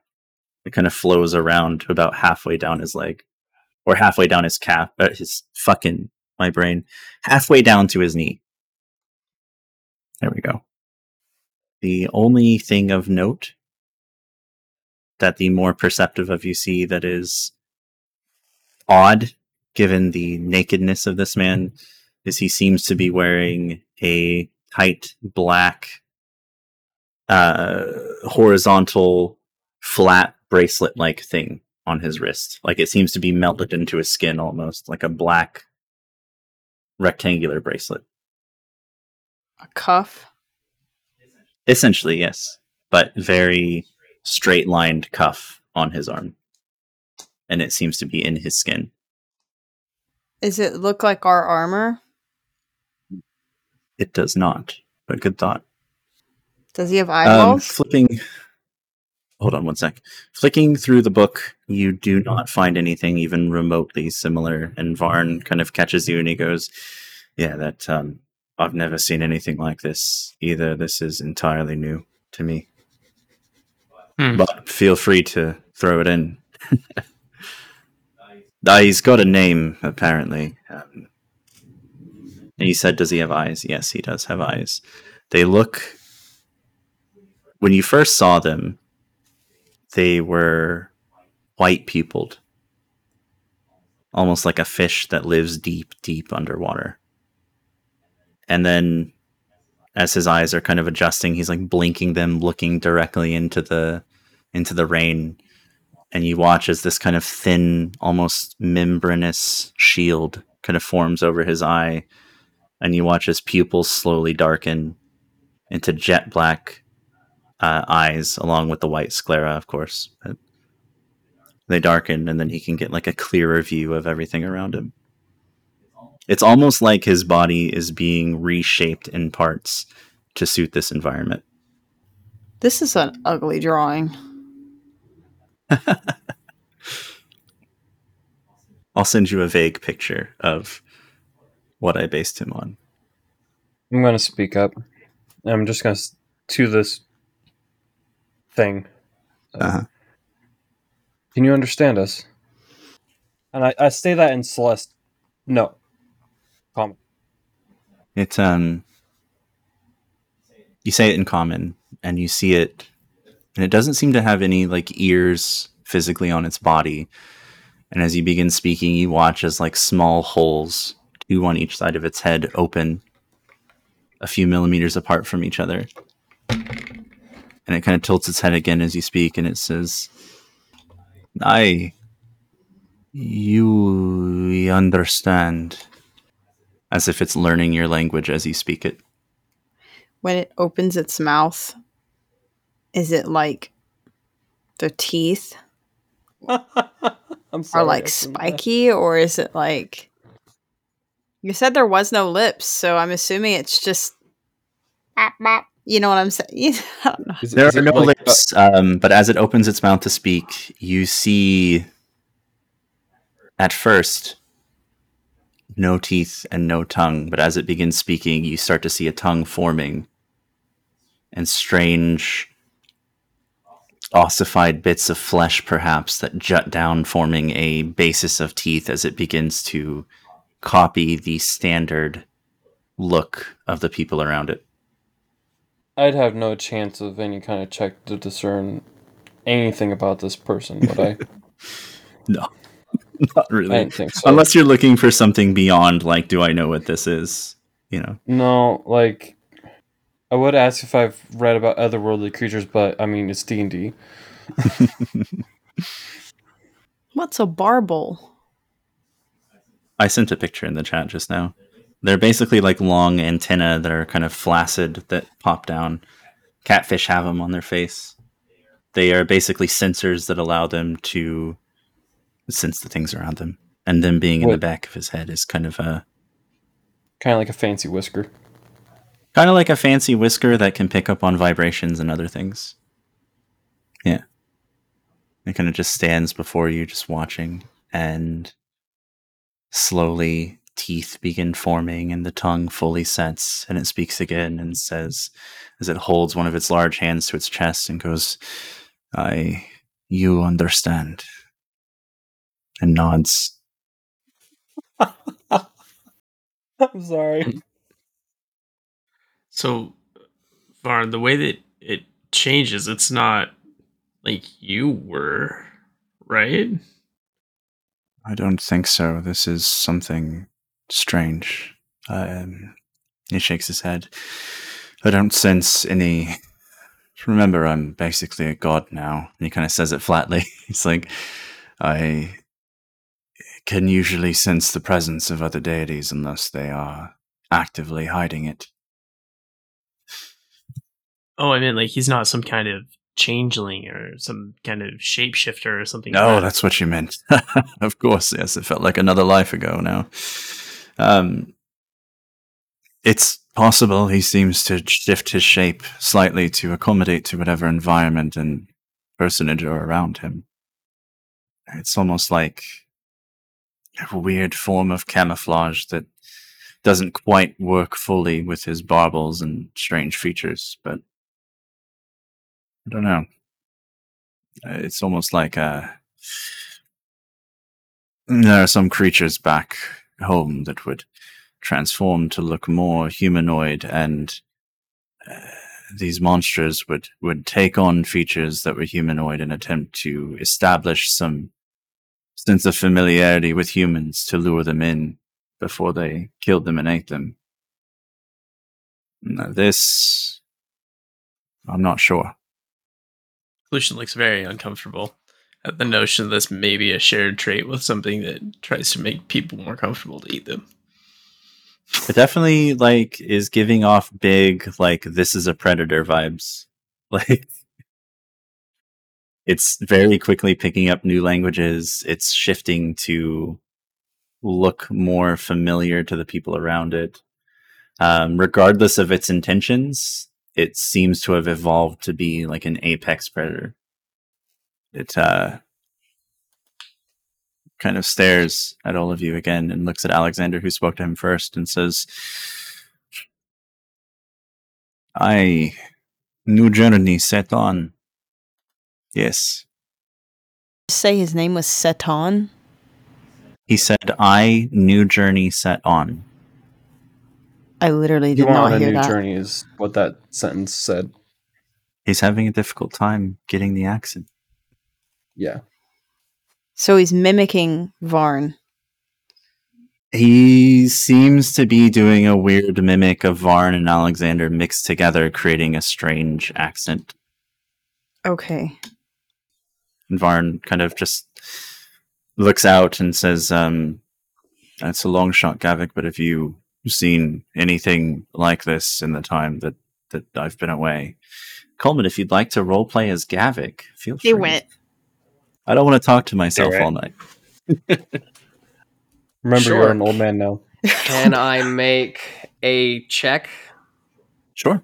Yeah, make a um Let me mhm. open up a character sheet that I haven't opened up in a year. I would say you can make either a nature check or you could make a survival check or you can make just a base sweeping knowledge check that would give you less. Sure. Uh, Blood Hunter ability. Is it a Fey Fiend or Undead? Not from what you can tell. Okay, cool. Um, you said a survival check? Yes, sir. Or nature or knowledge, but with less info. I'll boost you if it's nature. Wait a minute. Uh, rolled pretty bad. It's just a uh, a fourteen. It's not nature, and I already rolled survival because that's my best one. Well, I can Um, help you with that. Okay. Go for it. The intention was there. I, I'll allow it. That's fine. If you want to. Okay. If you want to. No, that's Orofarne. Shit. Let's see. I rolled a twenty-six. 26. in survival. You've heard of shape shifting monsters and apex predators that have in the past terrorized parts of the Green Sea, especially from the Tenestari that you've rescued recently. Um, in the last like four days since they've been here, you kind of kind of swapped monster stories and or five days, swapped monster stories and chatted about you know the most glorious hunts and things like that. They love to show off. Um, they describe certain creatures, uh, one of them being a Lugaroo that can change its form and wear different skins, but its true form is essentially like a bat or a ball of light, like like dark electricity looking light, like a dark crackly purple, um, or a bat that tends to prey on men. Um, but even that, typically, the the less intelligent ones would don the shape of a female and try to seduce men and suck them of their blood. Um, the more intelligent would not do that, and they would take an unsuspecting victim, regardless of gender, and they would infiltrate society. And they would try to adopt the mannerisms and the speeches of the people around them. It gives you similar vibes, but it's not quite the same creature. And really, this is something so weird and alien that it gives you a bunch of different hits for different monsters that you've heard of, but nothing quite matches a good enough description to say, I know what this is. I gotcha. Um, the whole time this whole conversation is happening, I suppose Gavik would have been stood to the side to where there's nothing behind this creature between him and it, and he just kind of has his arms crossed, but his hand is on his pistol inside his coat, and his eyes are just squinted at it, and he's looking. And as Varn draws his attention to Gavik, Gavik, without even like looking away at it, he just says, "Ah, well, these are some stories from some of the others back." Uh, back from your good old days, I suppose, that uh, mentioned creatures called Lugaroos and um, shapeshifters, some of them intelligent, some not, who uh, change themselves to integrate societies, but uh, other than that, I really don't know. I wouldn't. Does this sound familiar to you? Varn's shaking his head. He says, Yes, um, I dispatched quite a few of them in my day. They they ran rampant throughout the Green Sea when I first got here. It's terrible. People were sacrificing and killing, um, holding sham trials for people that weren't even afflicted with uh, being Lugaroos. It was a, a bad time for for the islands. Dara, you look like you've got something you were trying to say for the last couple of minutes. What? Uh... Um, I would like to do a nature check to see if it's the type of people that went missing in the ocean, Sure. Go ahead. Is that And, a go ahead and try. or is that I would say you could make a nature check and then immediately follow that shit up with a history check. okay? Is that the people Hopeless was talking about? Who knows? I'm talking. I'm asking. Yeah, that's fine. That means he's not answering yet. Which people? Where's where's Remind hopeless? me. Spin a little bit. I thought Hopeless like walked around the ocean floor, saw some He people. did. He did. Yeah. Yes. He did uh, the while. people that he saw were the sea elves, Um, and then when he went deeper, the tritons. that's what I'm wondering if it's a Triton. But the 22 for the nature and the 12 for the history. Don't know what you're gonna Okay. do with that. Uh, this guy definitely has Piscean qualities, like I said. You know, he's Well, he's yeah. fish-like to some regard. He seemed to grow gills when the rain hit him, um, before he consciously seemed to absorb them back into his skin because he noticed that none of you seemed to have them. Um, you're watching as the fins on his arms slowly start retracting, and the kind of fin at the top of his head slowly retracts, leaving only the barbels uh, which he does not seem keen on destroying. Um, and you you notice for sure that he's got fish-like quality, uh, but he's also mammalian and reptilian. He's kind of a weird cross of nothing you've seen. Um, and back on Oberon, you weren't super conscious at the time, uh, but you do have memories of those days, and you feel a vague, a very vague sense of familiarity with whatever this is. Like you know that your people have encountered them before, but that was a bit before your time as a sentient living creature. I'll just say that whole thing out loud. Chase. Uh, bouncing off of what that part, um, can I make some type of a check for any kind of hybridized creature that I might have read about? Sure. Go ahead and make a let's call it let's call it a nature check or a history check. Let's see. They're both the same roll. Uh, it's a 15. I would have given you advantage, but oh wait, no, I didn't. I didn't give it to 15. someone. Um, Could he use it? you've heard occasionally of monsters that interbreed, right? Like a tiger and a lion creating a liger. Uh, you've heard of creatures coming together to create something far more deadly but unable to reproduce. So it's not usually a problem for too long. Um, doesn't give you the vibes of the randomness that that kind of hybridization does but it does give you vibes that this seems to be something, whether it's just evolution on a crazy inhospitable world that created these abilities, or something that was engineered to be as such by a conscious hand. Either way. Orofarne, did you have more? I didn't mean to to cut you off. Morgan had her hand up, and I was like, "Oh shit! I thought he was done." Um, Or Gavik, I suppose. yeah, which one am I? You'll never Moral know. Gavik. Um, no, uh, yeah, Gavik. Gavik, that's all he had to say. Uh, he just re- recapped what you said.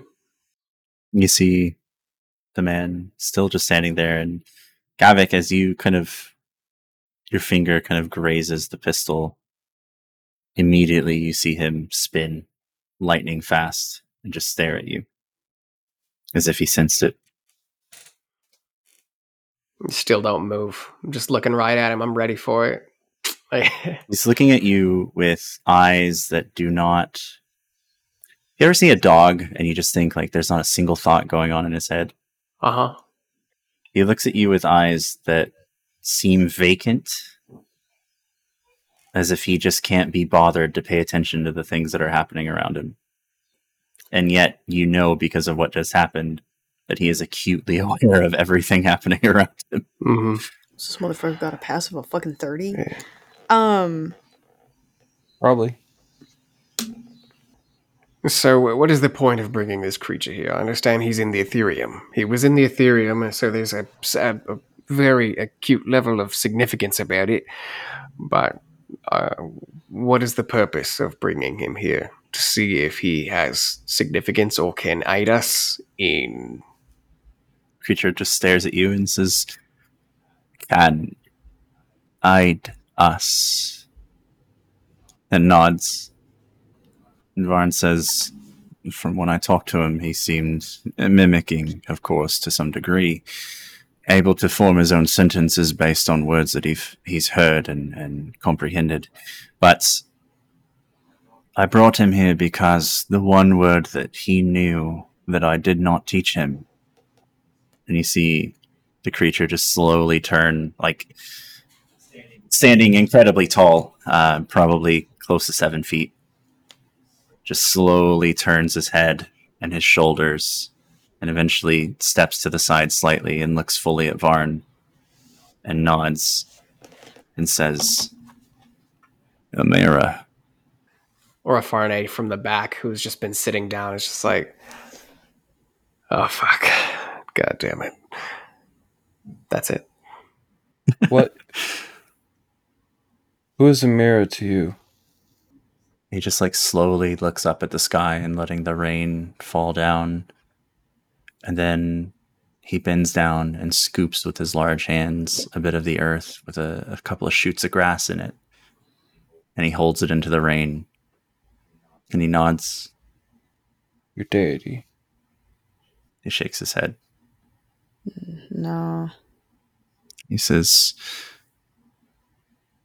again mimicking Varn's voice, once, perhaps. Now, no more. Because Amira washed your world away. His eyes. Because, just- like, yeah, because, like, uh, did yeah. the, the rain wash the dirt out of his hands? That's okay. yeah, yeah. No, you picked it up. You got it. You got it exactly. Like that's 100% what I was putting down, and I'm glad you got it. he uh his eyes just slowly turn to look at you and he he just nods uh kind of not showing emotion but his mouth kind of twisting a bit into a frown as he does so he says The night. washed away I look to Varn. Do you think the nightfall has anything to do with this? i i don't know i didn't is that what they are calling it? Um he shakes his head. I i can't say for sure. If it is if that has anything to do with it then you know puzzle pieces could be coming together but i don't know. All i know is i found this man bloody alone with dozens of Aarakocra malevolent touch creatures surrounding his body. In the Ethereum. He kind of says again for emphasis. He's like, I don't know how he got there or what his plan was, but the fact that he attached or he attacked me makes me wonder if it wasn't something more maligned than a friendly, cordial visit to the heavens. Anyway, he kind of looks at him and he's like, nods at the creature, and the creature nods at him, and you see it just slowly place its arms forward as if it's ready to be manacled. And you see Varn just walk up and he places these strange light gray shackles that have runic emblems and what look like, now that you've seen them, air stones kind of inlaid in the shackles. And you watch as the creature shudders and the gills reform and the fins reform and the tail reforms back to its original length and size. And it all begins to glow and pulse in this like heartbeat like rhythm.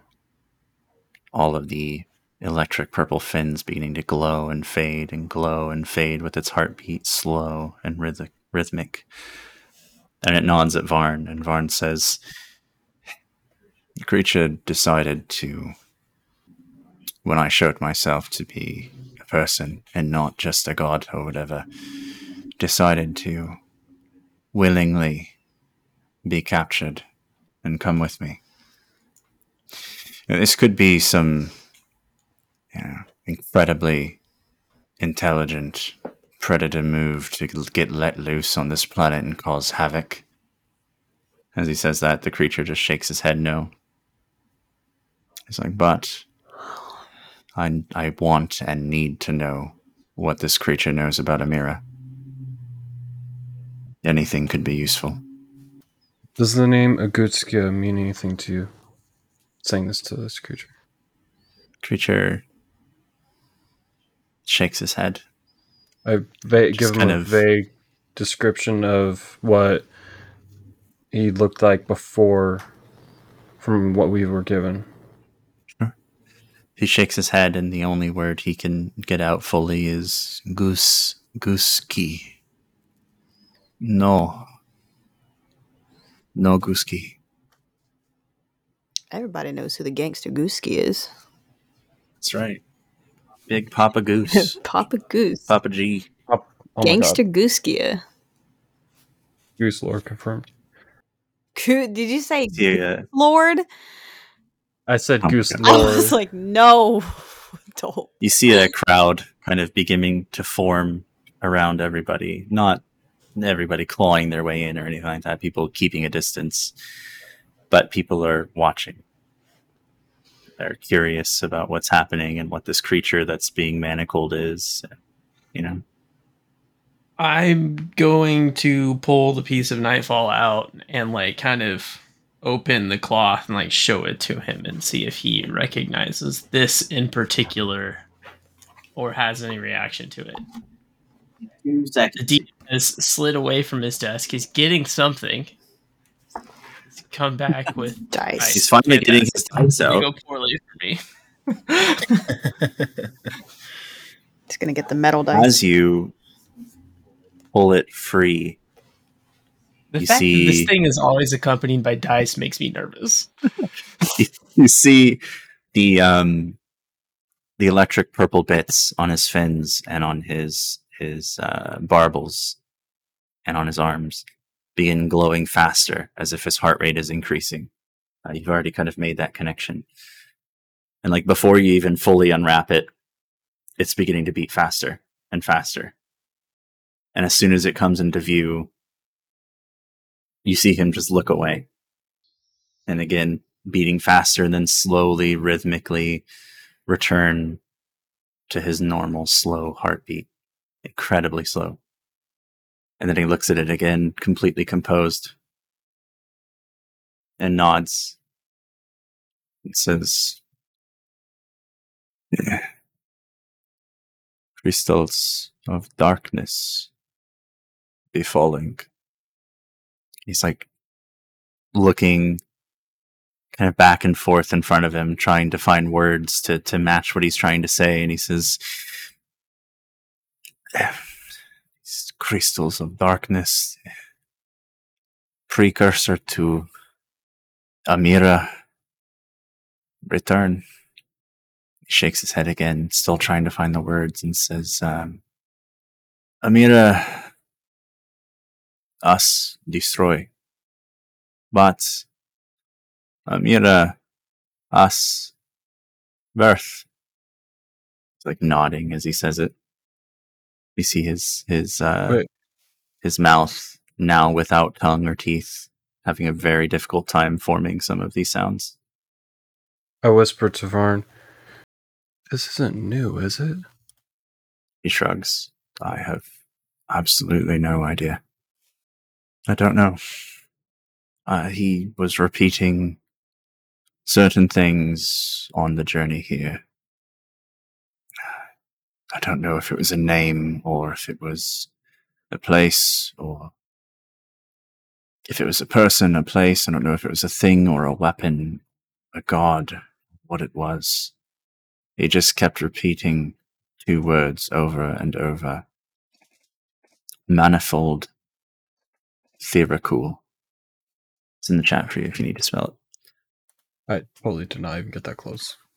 Manifold Therakul over and over and over the entire trip here. And we crossed quite far. And shakes his head.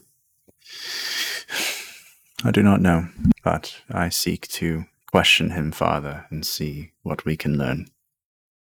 He seems compliant for now. I want to propose an idea to the group. Do you think that we should see if he has a reaction to amaranth crystals? Or if they have any reaction to him? I think we should see maybe well okay here's the thing I, I want to see if the i just forgot the name of them not the airstones The amaranth crystals. amaranth crystals. That's it. Yep there we go. Glad that you remember things. Um i want to see if the amaranth crystals have any reaction to him or if he has any reaction to them but i don't want to hurt him though either. You know? Like you don't want to experiment on him. Do yeah. it humanely. yeah. You see him um, look at Varn, and Varn nods and slowly walks forward and undoes the cuffs and pulls them off. And you see his fins slowly dissolving into his skin and his gills dissolving, taking on a more humanoid appearance again. And he takes a few steps toward you, Clutian. Mind you, this guy is over seven feet tall. and yet somehow his steps are almost silent. And you're looking and you're seeing the footprints that are left behind are light and twisted slightly, making them very strange. They they almost look like they could be two or three different kind of animal footprints in this one moment. Hmm. As if he's walking with his opposable toe in different positions intentionally to create unassuming tracks. He just kind of slowly places out one of his large hands in front of you. And he says, uh, Amaranth crystal. Man. Okay, I'll I'll get one out of the bag. Before I give it to him, though, I want to know if he has a name. So I'm like point to myself and be like, Clutian. I point to him and be like, Do you have a name? He looks at you and he says, You have a name, Clutian. And then he points at himself and says, Have name. Thiracul. Great to And meet Varn you. says, uh, he nods at you. And Varn says, he didn't exactly have a name when we met, uh, but he kept repeating the damn thing. And I asked him if that was his name, and he shook his head. So I don't know. it seems easier for him, at least. Something to call him by seems, I don't know, nice, I guess. Right. Manifold Therical. That's all he says. You see Therical just hold a hand out to you again. Um, he kind of places one finger in his palm and taps it, and then moves his hand away and keeps his, his right hand in front of you, palm up. All right. Um, nobody has uh, posted this, so I'm gonna go ahead and extend an a crystal towards his hand and set it in there. And he hadn't exploded into flames or anything, right? No. You do watch his heart rate seem to almost slow even farther as you're getting closer. And as you drop it into his hand gently, he tightens his hand, his fingers around it. And he watches this, again, electric purple like energy begins coursing through his veins. And his fins reappear briefly. They pop out almost um, growing and cracking through flesh and glowing brightly, brighter than previously, before sucking back into his body. And he watch as he shrinks down about half a foot. His head smooths out with little bits of tufts of electric purplish, thin, almost looking like hair beginning to sprout. He watches his feet slowly transform more to what he can see from all of you uh, into actual boots as feet. And his legs straighten, and he stands almost human like, except for the barbels at the end of his head and the weird electric purple hair as his skin takes a lighter and lighter blue tone. Weird thought. That little spark in me that contracts how I'm still here right now. Do I get any pings from this per, uh, being? From, okay, Nope. thought I had. Thought I should ask. Then he kind of holds onto the amaranth crystal a couple of moments longer, watching as the kind of longer nails begin to retract into more cut and clipped nails, and his hands kind of shrink a bit. And he's just staring at his hands and looking at his body. And then he hands it back to you. And at first, nothing happens, but after a couple of minutes, he'll slowly start transforming again back into his normal self. And the amaranth crystal seems the same. it seems to have the opposite effect. The airstone seems to disallow him from changing form, and the airstone or the airstone seemed to disallow. The amaranth crystal seemed to enable him to farther adapt his body. I meant, like, did he have any effect on the amaranth crystal Ah, by holding it? gotcha. Looking at it, make an Arcana check. Can I give him aid in this check? Sure, Alexander sidles up beside Clutian and is kind of looking at it as well. Do you want to make your own roll, or do you want to give me a advantage there, bud? That's up I'd to say you. he's Uh, got to give you advantage because you uh, yeah. initiated it. You initiated it, yeah. Deal. I got twenty. 20's good. 20's good. You're looking at it, you're feeling the magical charge that it previously held has not dissipated, even slightly. In fact, it seems to have grown stronger.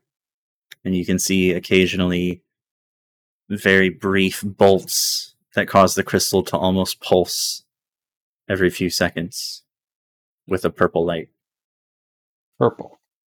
Electric purple, very brilliantly bright purple, not malevolent dark purple. Colors are important, guys. This time it's just a color.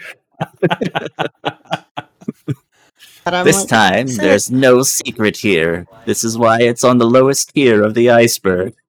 Because there's definitely no secrets here. I don't believe Not you at for all. a minute. Doesn't matter. Um, Orofarne, do you still have that the crystal, the major arm? Because what if what if they what if that was them that made those? Lucian, you have boxes Let's Of see what crystals. boxes it. in your bag. But the one but the one that the one that we used to make his arm was the one that came out of the ziggurat thing, or out of the tower or the thing in the middle of the broken. it was road, the wasn't it? refined version, yes. Yeah. Yes. Yeah. So wouldn't that be different? That's the question, right? Um, Orofarne is going to stand up and he's going to show his obsidian arm. Now, I know the tower wasn't made of obsidian, but it was a very dark black, similar glassy textured thing. The And he's gonna- shiny metal. Yes. yeah, it was a dark black, shiny, you know, whatever. Yeah. Um, his arm is glass like, but still similar. Um, he's gonna hold up his arm to the thing and you know see like, uh, do people drive things that look like this? Looks at you and They fly them. doesn't or- doesn't say anything at first. Just kind of staring at your arm. Turns to look at the rest of you, kind of brief confusion present on his face. He says, um, drive people. He looks up at the sky. Stars. His eyes slowly fall from the heavens back down to the floor. He kind of looks at his hand and he looks at the strange bracelet on his arm that's embedded in his skin. You see him just shake his head as if trying to remember something. I, I, yes, think. Perhaps. Long ago. Clutian, um, do you happen to have that stone that made my arm? Did I have that? You do. May I borrow it? Definitely. For some reason, I thought that you had kept that. No. I held on to it. Like I held it a couple times. Alex held it a couple times, but it's been mostly with you, Oh, okay. wrapped in a cloth. I totally forgot that I still had that. Yeah, I'm a big wrapping cloth kind of guy. That's like checks out, actually. Yeah. uh, Oh. Do hand it over? So I say, uh, all right, buddy, no solid, no uh, quick moves here. But I unwrap the crystal that we got from the obsidian tower, and I just hold it in my hand, and I say, "Uh, "Does this look familiar to you? Look similar. Look. I don't know a simpler word. just kind of slowly tilts his head just back and forth, just studying the object, looking at you. And again, you see his eyes are fairly milky still, but slowly forming into fully present light sensing eyes. Um, and like every time he turns his head, you see the two holes on each side for the ears, uh, just one above the other, as if he's like listening to the object. And then the barbel kind of twitches every now and again on his top of his head and pulses with color. And then he just slowly takes a step forward and reaches a hand out toward it Ah, easy. easy. incredibly slowly. Like he is like a okay i keep using this to describe him and it's going to make you think something that i don't mean but almost like again like a predator just stalking its prey just no Oh. care for eh, and what i'm trying to get at with this is that there may or may not be anything in his head of an ego sort of thing like he he seems methodical like he's on instinct most of the time so like a predator stalking prey he just slowly steps forward and extends a hand toward the object All right. Orofarne is going to sit there, but he's going to meet eyes with Clutian, and he's going to meet eyes with Yordarim, and he's going to meet eyes with Gavik, and just be like, you know, kind of, you know, uh, give the eyes like, hey, yo, be ready if this guy does something funky. And he just leaves his hand there for this thing to touch it. And he and Gavik are both going to hold actions to attack if this guy does something froggy. sure I have an air stone in hand. Okay. He touches it and takes it into his hand, and for a moment, he um, feels a shock, and his whole body shocks with electric purple, uh, almost as if it's working its way through his nervous system and it's showing through his skin and his flesh, just briefly lighting him up. And then he holds it again and, and kind of flips it into his hand and gazes into it, his eyes becoming clearer and clearer. He opens his mouth and says, Crystal. He's like searching for a word and says, Den, Denora, Denora Crystal. Didn't Yes. say that. Denora. He seems to sigh almost and stand straighter as as I said before, his humanoid shape was slowly wearing off and he's like slowly getting taller this entire process and reverting back to his normal.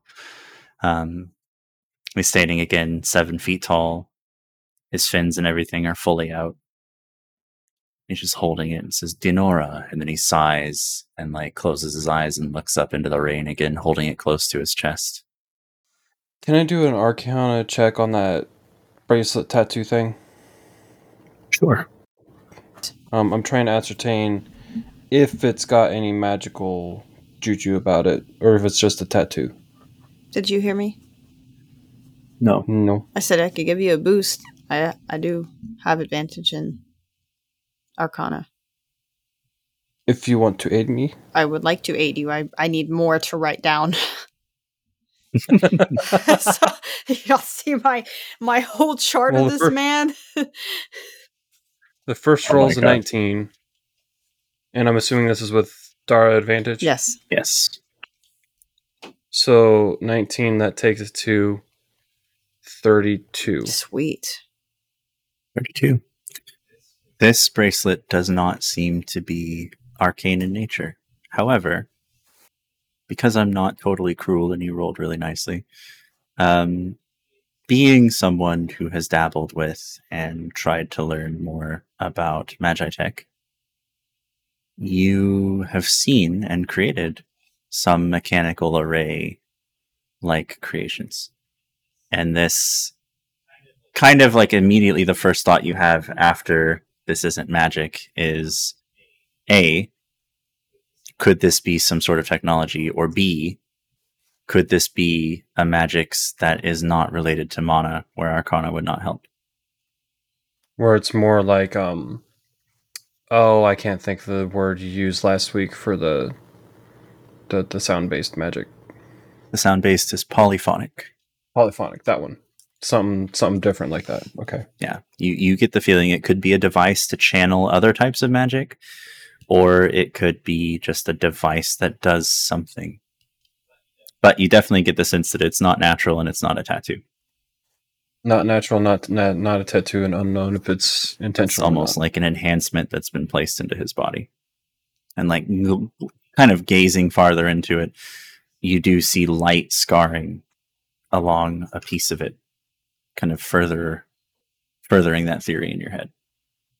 I kind of seeing how Dara is aiding me in this, um, mumble bits of that to them that and kind of ask them, ask them what do you think? Think it's something intentional, or if it's something that might be I don't know blocking this person like shackles. All right. He was talking to you. oh, talking to you. Morgan just taking notes. I'd like to. I'd like to imagine Dara was also taking notes through the whole thing. so I didn't even realize a realize. long that time ago, Alexander Dara did have a notebook, and then I stopped just RPing that because I just figured that they would obviously be doing it, and it didn't. It was the right thing to do. I didn't have to mention it every time. Now in real life, like I'm actually writing. I'm trying to debunk Marshall's game. So every Dear God. sentence that I Someone's gonna find that one day and be like, "Who the fuck was this mad woman?" It's just gonna be like a padded cell with just writing all over it, scratches Just- in the wall. now the Denora just crystal John written for Yaki. Yeah, in the machine, crystals. right? They were It was yes, and we no, we did not say Denora in front of him. right. No. so he said it. he got that on his own. Then- It seemed to power the machine previously. they're the ones that diminish entropy. So wouldn't that mean that his, Not just diminish, but completely negate. know, like- and- negates it. there's not a word for it? It's there is. It's called eliminate. neg entropy. it's called what? Neg entropy. Oh, of course. It's the opposite of entropy. so now, now ask your question. Now that I'm on p- the same page, I Literally. um what I asked was um seeing how you and I were both kind of d- with because of advantage or ascertaining what it was. I asked if you thought it it would was placed there intentionally, like they willingly put it there, or if you think um this is more like shackles or something, something meant to bind and I don't know. that's way beyond our knowledge. That that's literally something I could, Dar wouldn't even know that answer. Um, I thought it was a tattoo. I also thought it was armor, but he said it was fused. If it is not a tattoo, but he said it somewhat like I was I don't know, I was like picking up the star thing and then I thought maybe it's like our armor and it has to do with that and then we shouldn't delve any further because the moment we delved into that, you know, dogs and rabbits appeared and and then we- it would relate to the dogs and rabbits and then I was trying to say angels and demons, but I didn't say that out loud, and I wasn't speaking in Dara's voice when I said that. Go ahead, Coleman. Yeah, Gavek's just gonna walk up and slowly grab this thing by the wrist and say, "What's this?" Indicating to his his bracelet. it lets on you it. do so. It lets you do so, and um, just kind of slowly tilts its head, still holding the the orb to its chest and kind of staring up at the sky with its eyes closed. Uh, opens its eyes slowly and turns its head to look at you, and uh, curiously just removes your hand from it. Just pulls your hand off, kind of switching the orb to that hand and using his other to pull it free and then he just rubs his hand over the top of the black. Then you see his thumb kind of flicks something on the inside of his wrist, and it pops up. the The shell of it almost pops up, facing out, and immediately a hologram of sorts appears. Help me, Obi Wan Kenobi. and it seems to depict with like these strange lights coming out of it these light blue lights uh, it seems to depict a place similar to what varn had described but not destroyed you see kind of the outlines kind of like you know imagine like hologram from like star trek back in the day where it's not like fully colored or anything like that but just like a hologram like 3d map of a temple just slowly rotating out of this object. And he looks at you and nods, and then he just slowly slides the cover back over the top of it and clicks it.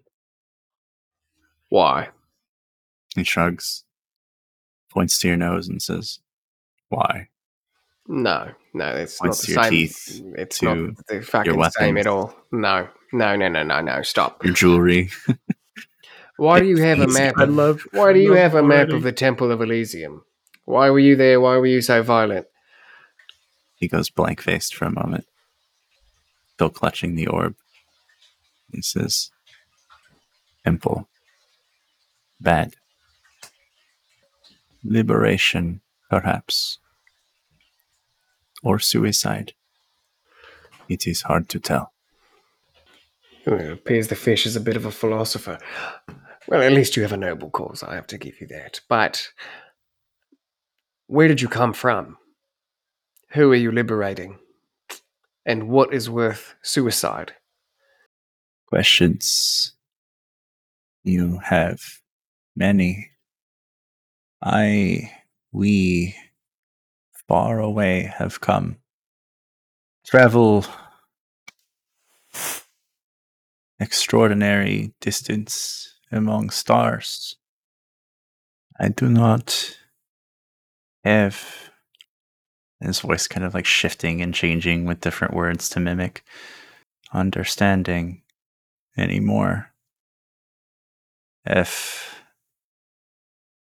our mission, why we left, only, and he like slowly points a hand up, only Amira, and he nods, only kill Amira, destiny.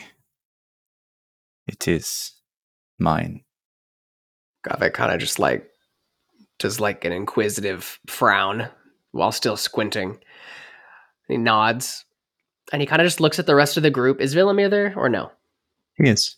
Okay, Villamir and Varn. quietly watching and taking notes. So yeah, he looks at Varn and Villamir and then the party, and Gavek says, "So, if everyone else here is following me, this appears that we have just like half of all of you fuckers, another extra planer from somewhere the fuck else, come here into the, our timeline to do some fucking shit, change the destiny or whatever. Except, unlike all of you, this one is here on purpose." Is is that what I'm gathering? Is is is that successful insight check? I'm not Go arguing with you. Re- repeat yourself one more time. Um, I said repeat exactly what you would like. what? Repeat yourself exactly as you would like. Please. For the record, do it for the record this time, though. Yes. Uh, the recording wasn't going. Oh, okay. Sorry. Um, Kidding. well, what part did it stop at? I'm No, I, I I cut out slightly, so I didn't catch all of it. Oh, okay. all right, all right. Um, Gavek does like an inquisitive frown, and he nods his head, and he looks around at Villamir and um, Varn, and then everybody else, and he says, "So, uh, help me put this together. We have over a handful of extra planar beings in this room." Half of the fucking Emerald Order, at least, are not from this timeline or this plane or this world. Villamir is not from this timeline. Varn is not from this world. Same with Clutian, Yordarim, Dara, and I don't know who about all the fucking rest of you, but now this thing is also here from a different plane or a different world or a different timeline, except unlike all of you, it knows why it's here and it's here for that fucking purpose to fight Amira. Right? I mean, is, is that what I'm gathering? Could this be, uh, or what's it called? A, uh, Golvik would know the term because it's scientific, but like, uh, not a coincidence. um, Villamir kind of speaks up finally, and he says, uh, "I don't know what um, this is specifically, uh, but you, you raise a good point that many of us are from other places, and that does feel strange that we've all found each other with a common goal. the being speaks and says, You asked where from I am. Alira was my home. Which I need Gavik and Alexander to make a knowledge check. Knowledge. Okay. Is it called Alira because L is right next to M in the alphabet? Oh Yeah. my god. I'm gonna pop another uh or a luck. I rolled a three. 25. Yeah, that's I'm not even close to that. What'd you get though? I need to know. Four fourteen. Okay. Alexander, there's a lot been going on for you. It's easy to, to forget certain things as time goes with all this shit happening constantly everywhere you move. Gavik, it's been a little bit slower for you. To a degree, you know what I mean? Um, you've had a lot happen recently, but you've also had a chance to kind of slow down and focus on the mission rather than constantly be put in the thick of everything. And you remember the word Alira from a conversation you had at the Nereo Lyceum I'll say I was gonna certain say goddess called Hayeka, who, mm-hmm. upon mentioning the cir- six circles of Gehelandar, spoke at length of how Alera was home to many unique martial arts and ways of fighting and magics. That, upon the world's destruction, were lost. And that Gehelandar himself potentially was from Alira, though it is never stated directly. But he wrote about it pretty extensively in the circle that uh, you guys were able to make out and give to Quill. uh, that I have totally Fourth written circle. down here somewhere. It was Uh, I- specifically about the monastic martial traditions of Alira and how Where it they attained destroyed by. Amira. Uh, the Dorinda weakened the population by allowing their voices to pervade, pervade their minds. As dickishly as from the planet. possible, Gavik is going to walk over and put his hand on on SDL's shoulder. And he's going Ooh, to say, that is dickish. He's gonna say, "My good boy, do you not fucking remember when we met? Uh, that bitch that changed her face all around all the time, and she talked about all of those things that Marshall just reminded me of in the Lyceum. You were there. Doesn't ring a bell? That's fine. I'm we'll get him. We'll get him next time, buddy. Something. Gavik's already walked away. How Um, how long ago was that? I need. I need a saving game. throw from God. A saving throw of what? Oh yeah, let me find the spell. Okay. Let me find it. Oh, God. Is Gavik level 14 Uh, like the rest of us, or is he still level 10? A I'd say he's level 12.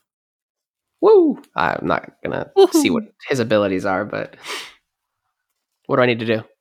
A charisma save. you bastard. That's a negative one for a. I mean, I can save. Oh, it was almost a natural 20. Uh, give me two I can seconds to scroll through this character sheet just to see if I have something. Um. DC's twenty. Uh huh. Uh huh. Uh huh. Oh, I'm. Um, I'm gonna use my saving face ability to re-roll that. Since I failed this check, it gives me a free re-roll. Or no, no, no. Hold on. I'm sorry. Um, I thought saving face added stuff. it added. That's what I'm doing. Yeah, yeah. So. It- per ally or something like that. yeah, and I have more Up than five max. allies around me, but again, it's uh I it's see no allies 12. here. It's twelve. Fuck you. I see you. no allies here. It's twelve. um, I'm just gonna cheekily pop you into like. Piece of luck to fuck I don't him know. over. I don't have luck on this uh, character. I, I thought about it. Um, I'm just gonna pop you into a demi plane for the briefest of moments as you turn to walk away from me. Instead of seeing the beach where everyone else is, Mhm. you just see empty space for a moment. He just like crosses his arms and he looks. And, he I let stops it walking. linger for a second, and then I bring him back. He comes back and he's just like getting dirt out from under his fingernails and he says, Well, I certainly hope you don't have to fight anything later today, otherwise, you just expended precious resources. Um, if you don't remember, that's just fine. But please try to remember to be a bit smarter with uh, your resources. Okay, thank you, Alexander. For that. Dirkle just slowly turns to look at Varn and he says, Done here. And just perfect, perfect vocal comment just says, Done here. And nods at him. And Varn kind of nods his head and says, Okay. Um, and snaps his finger and a ball of light begins to form around Therical. The gem. Yeah, I was gonna say Orofarne is gonna try to get the gem back. He's still holding it. Uh, excuse me. Uh, uh, give me that back, please. He's just like looking down at you as he begins to slowly form with light, and he's holding the gem, the the Janora crystal still, and he says, "I think I'll hold on to this just for a little bit." Hey, no. Wait, no. Who said that? Varn or the fish? No, the dude. Very cool. Hey, I think no. Hold on to this for just a little bit. I'm gonna try to I'll take return it. I'll return it when I can. I'm gonna Go try ahead, to take make- it from. You're gonna Make- go with them. Make an attack roll, we'll say, Make an attack roll. All right. as he is slowly being enveloped with light and starting to levitate from Varn's thing. Dirty twenty. Dirty 20. Okay. 22. Ah, I just missed an attack. I would like to burn a luck to reroll. You don't have that kind of time, my man. Okay, Go yeah, ahead. that, that's that's your rolling. If you if you don't want me to. I mean, you can if you'd like. Uh, this is happening very quickly, though. This ball of light is quite literally light transmitting up and down. Okay, I said, give, give, give me that fucking thing. Twenty nine. 29 that time. Sure. You managed to grab onto uh, his arm as he's beginning to get beamed. Who is this again? Is this Orofarne? yes. Yes. Okay. And you're grabbing on, you're strong, you're tall, not afraid of this guy. Um, he's got it clutched tightly against his chest. And suddenly you feel weightless as you're lifted off the ground, uh, enveloped in light and warmth, and No. it feels good. Feels good. God damn it. I'm gonna I'm gonna. Uh, can I use my channel divinity on this guy? You can try. Yeah. Okay. What's it do? Okay. Um, I am going to find it. The temporal lapse, and so I'm gonna need him to make a wisdom saving throw. Hey, natural 17 plus 6 for 23. He succeeds. Anyway, uh, he, it still takes his mind to where it's going to take him. Um, I basically, as I'm grabbing onto him, I shift his consciousness um, into a place of hellfire, essentially. The same setting, except Karth is burning and there are dead bodies everywhere, and there are angels and demons fighting uh, and just massacring people. And Amira is in the sky and in an attempt to frighten him, but then his mind comes back Okay. to the his Okay. mind comes back to this timeline, So but he sees all of this happening. but he's not frightened by it. He's not frightened by it. Um, but his body stiffens and then relaxes for a moment. And he just slowly turns his head to look down at you and says, What sort of dark, evil future are you trying to imagine? This is the work that we do to prevent all of this from happening. Who the fuck are you? We are the ones who have killed your usurpers. And we are the ones who will kill Amira. And we will restore order so that none other have to experience the death and horror that we did. How how high up are we floating? Right now, you're about 16 feet or so, Okay. and slowly going up. Yeah. Can I just make an insight check? Sure. Not bad. 17 plus zero. 17. He seems pretty resolute in what he's saying. Um, he genuinely looked for the first time a bit disgusted when you showed him that alternate timeline. Um, and you saw depth and perhaps pain and fear in his eyes as he was speaking that Mhm. showed the experience that he's had. Um, you still definitely get the sense of predator and prey, where you're the prey. Mhm. um, but his intentions don't seem to harm you or to necessarily try to stop you farther if you continue to try to take this thing from him. Or You feel his look- body kind of relax even farther. uh, he's just looking at him still, and he says calmly, "Will you make better use of this than us?" I can assure you that we will. And then we will return it just as soon as we are finished. Orofarne's gonna pop his echo up on the ground right next to the group. He and then says, swap, uh, swap places with it. As you're going, uh, so you probably only get part of this, but as you're going, Okay, he says, all right. uh, unless you say for the whole thing, I don't know. But If he starts talking, I'll just hold it for a half second. But yeah, I can only he do says, that um, once per round. So he says, oh God, I forgot what I was going to say. Just like instantly lost it after you said the echo. I was like, fuck. I, I hate it. I hate it when I have a guy hanging from me. I'm flying up in the air and I just forget what I was going to say to him.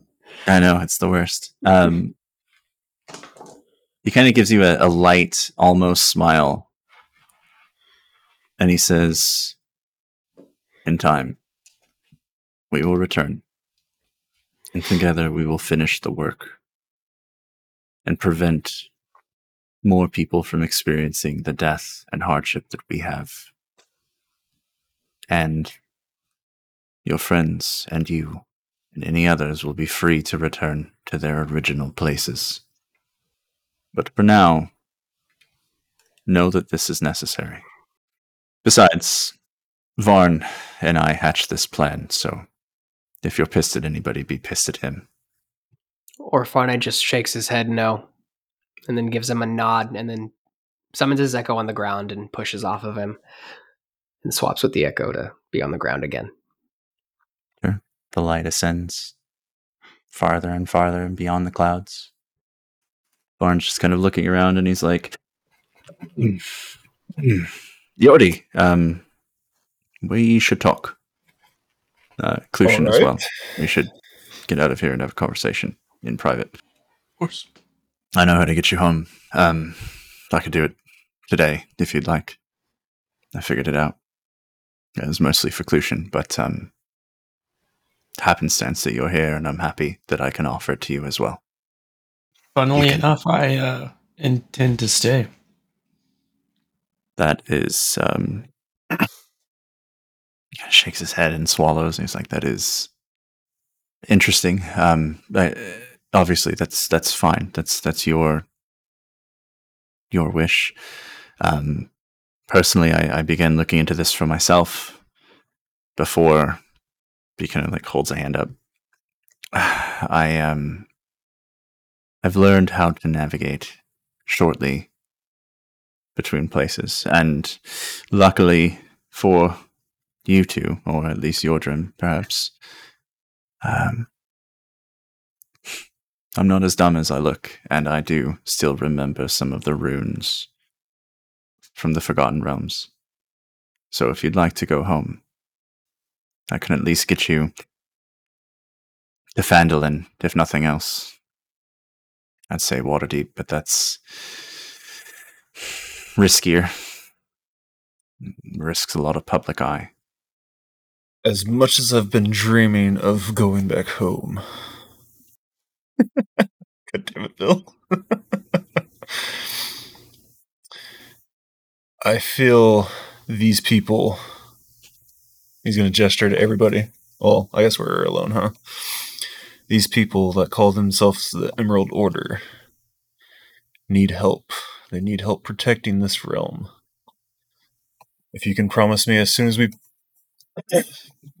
protect this realm to send me back, I'll do it then. You know, I've never been one to lie to you, and while I may sound and look slightly different, um, having been turned into something I'm not, and you hear him kind of dip slightly into a more grumbly voice, and he changes form slightly to show the scaration on his neck that he hid before under scarves and said, and he's like, he goes, You know I'd never lie to you, Yordarim, but um I'm not going to do it now. And his form shifts again back to the younger, smoother skinned and less constrained voice and says I will not be able to get you home once we defeat Amira. I don't intend to live that long or live that long like this. I am not and have never been the religious type. Kind of gives a rueful smile. Funny that fate would see fit to make me a god of sorts. It's not exactly something I want to keep.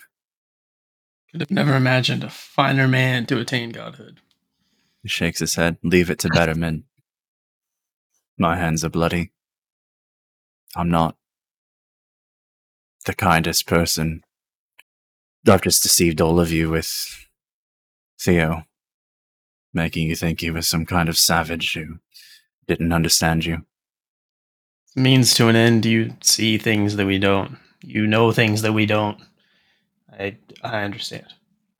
I know monsters, and that wasn't one. I think that's the important thing is Theo is on a mission to ultimately do what all of us are trying to do, but with better resources and potentially more allies that he can call for us. But shakes his head. I don't intend to make it out of the battle against Amira, at least not like this. I was brought into this world by Villamir. I was brought forward in time after I'd established a home for myself and lost everything. Watched it crumble to dust. I'm tired, and this world was killing me. And I fear that the same thing will happen to the both of you the longer you stay. But, obviously, it could just be my age and constitution, taking so many dangerous twists and turns in my life, ingesting poisons constantly to get a better advantage in combat isn't going to exactly do wonders for your for your health. Anyway, if you want to wait, Yordarim, that's fine. You may need another way. And Jordy, if you want to go, I think you should. You have something to go back to. And everyone here will understand. We all have people that we care about. We would fully understand if you feel like you have to go back to that. And if they don't, then, you know, I'll take the beating for it. You don't have to say So anything now right now. So you're saying it's either now or never. Saying it's within the next few days, or probably not. Uh, maybe, at best, within a top or two. But after that, I think things are going to be shifting quite dramatically. After this Shamstahir mess is dealt with that you're dealing with now, I think it's going to be time to devote all of our resources to Amira and figuring out what the fuck we're going to do. And so, before the battle of Amira is my final offer.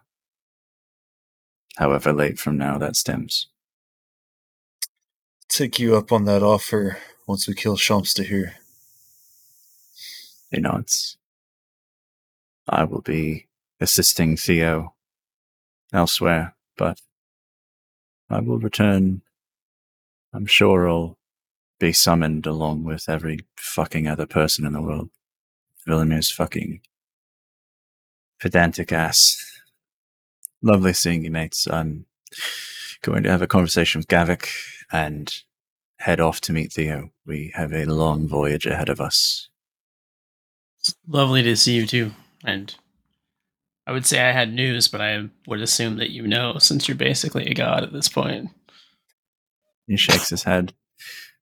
One thing I've learned about gods is that they're only as powerful as the amount of people worshipping them.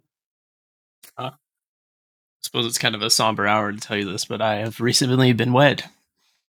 That's fantastic news. I suppose, as long as she doesn't die fighting Shamstahir. That's less fantastic news.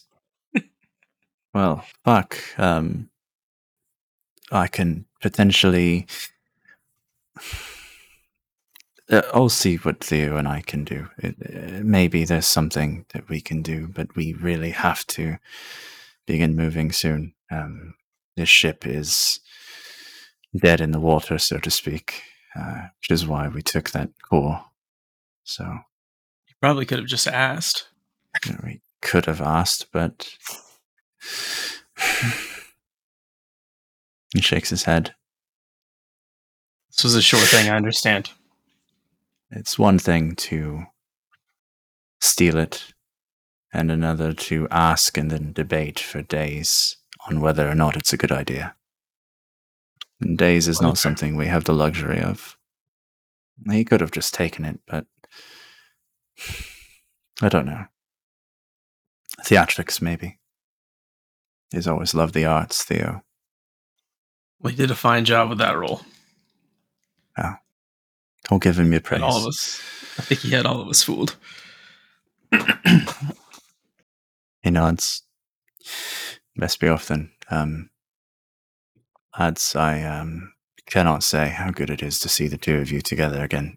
It's been a nice reunion. Reunion. It has indeed.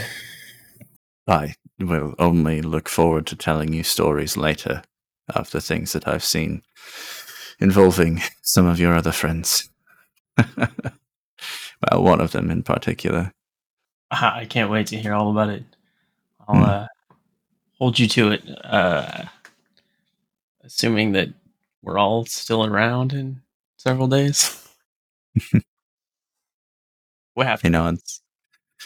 He nods and kind of walks back out of the the area that you guys are kind of standing in over by the ocean. Uh, walks toward the Tenestari Guild Hall. You see him just kind of put his hands on his hips and just stare at it for a couple of minutes before walking in. The rest of you, just briefly, in the circle after the Denora crystal is taken. Villamir is just shaking his head, just looking very stressed out about the whole thing, just shaking his head. Um, yeah, Ishan and Ishani are kind of in the crowd watching as well, just uncertain. You can see that a couple of them have couple of people in the crowd have like their hands on their weapons, just kind of unsure how to react to the whole thing that just happened. Um, but the morning continues. The rain begins to cease. The sky begins to clear slowly. And you're left wondering what the hell that was all about. If Orofarne tells the group anything, um, then you know a little bit more. If he doesn't, then you don't.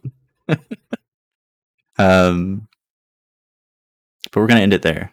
Just kind of watching the sun peek through the clouds and watching Varn walk toward the Tenestari headquarters and he kind of like catches Gavik's eye and Gavik begins walking that way as well um, to speak with his his Jonna and see what he has for him. What's next in store for Gavik? Um, who knows? Maybe he goes off on a fun little adventure in space with Varn and Theo. Who can say? I can say this after the recording. It's fine. I just want to make sure that I wasn't lost. Sure. Um, yeah, and with that, we're going to wrap up for today. Thank you for listening. We'll be back in a couple weeks, hopefully. Um, like I said, I should know next week. To let you guys know As more. long as Amira does not consume the world in the meantime. As long as Amira does not consume the world in the meantime, we should be back in a couple of weeks. Thanks, everybody. Bye bye.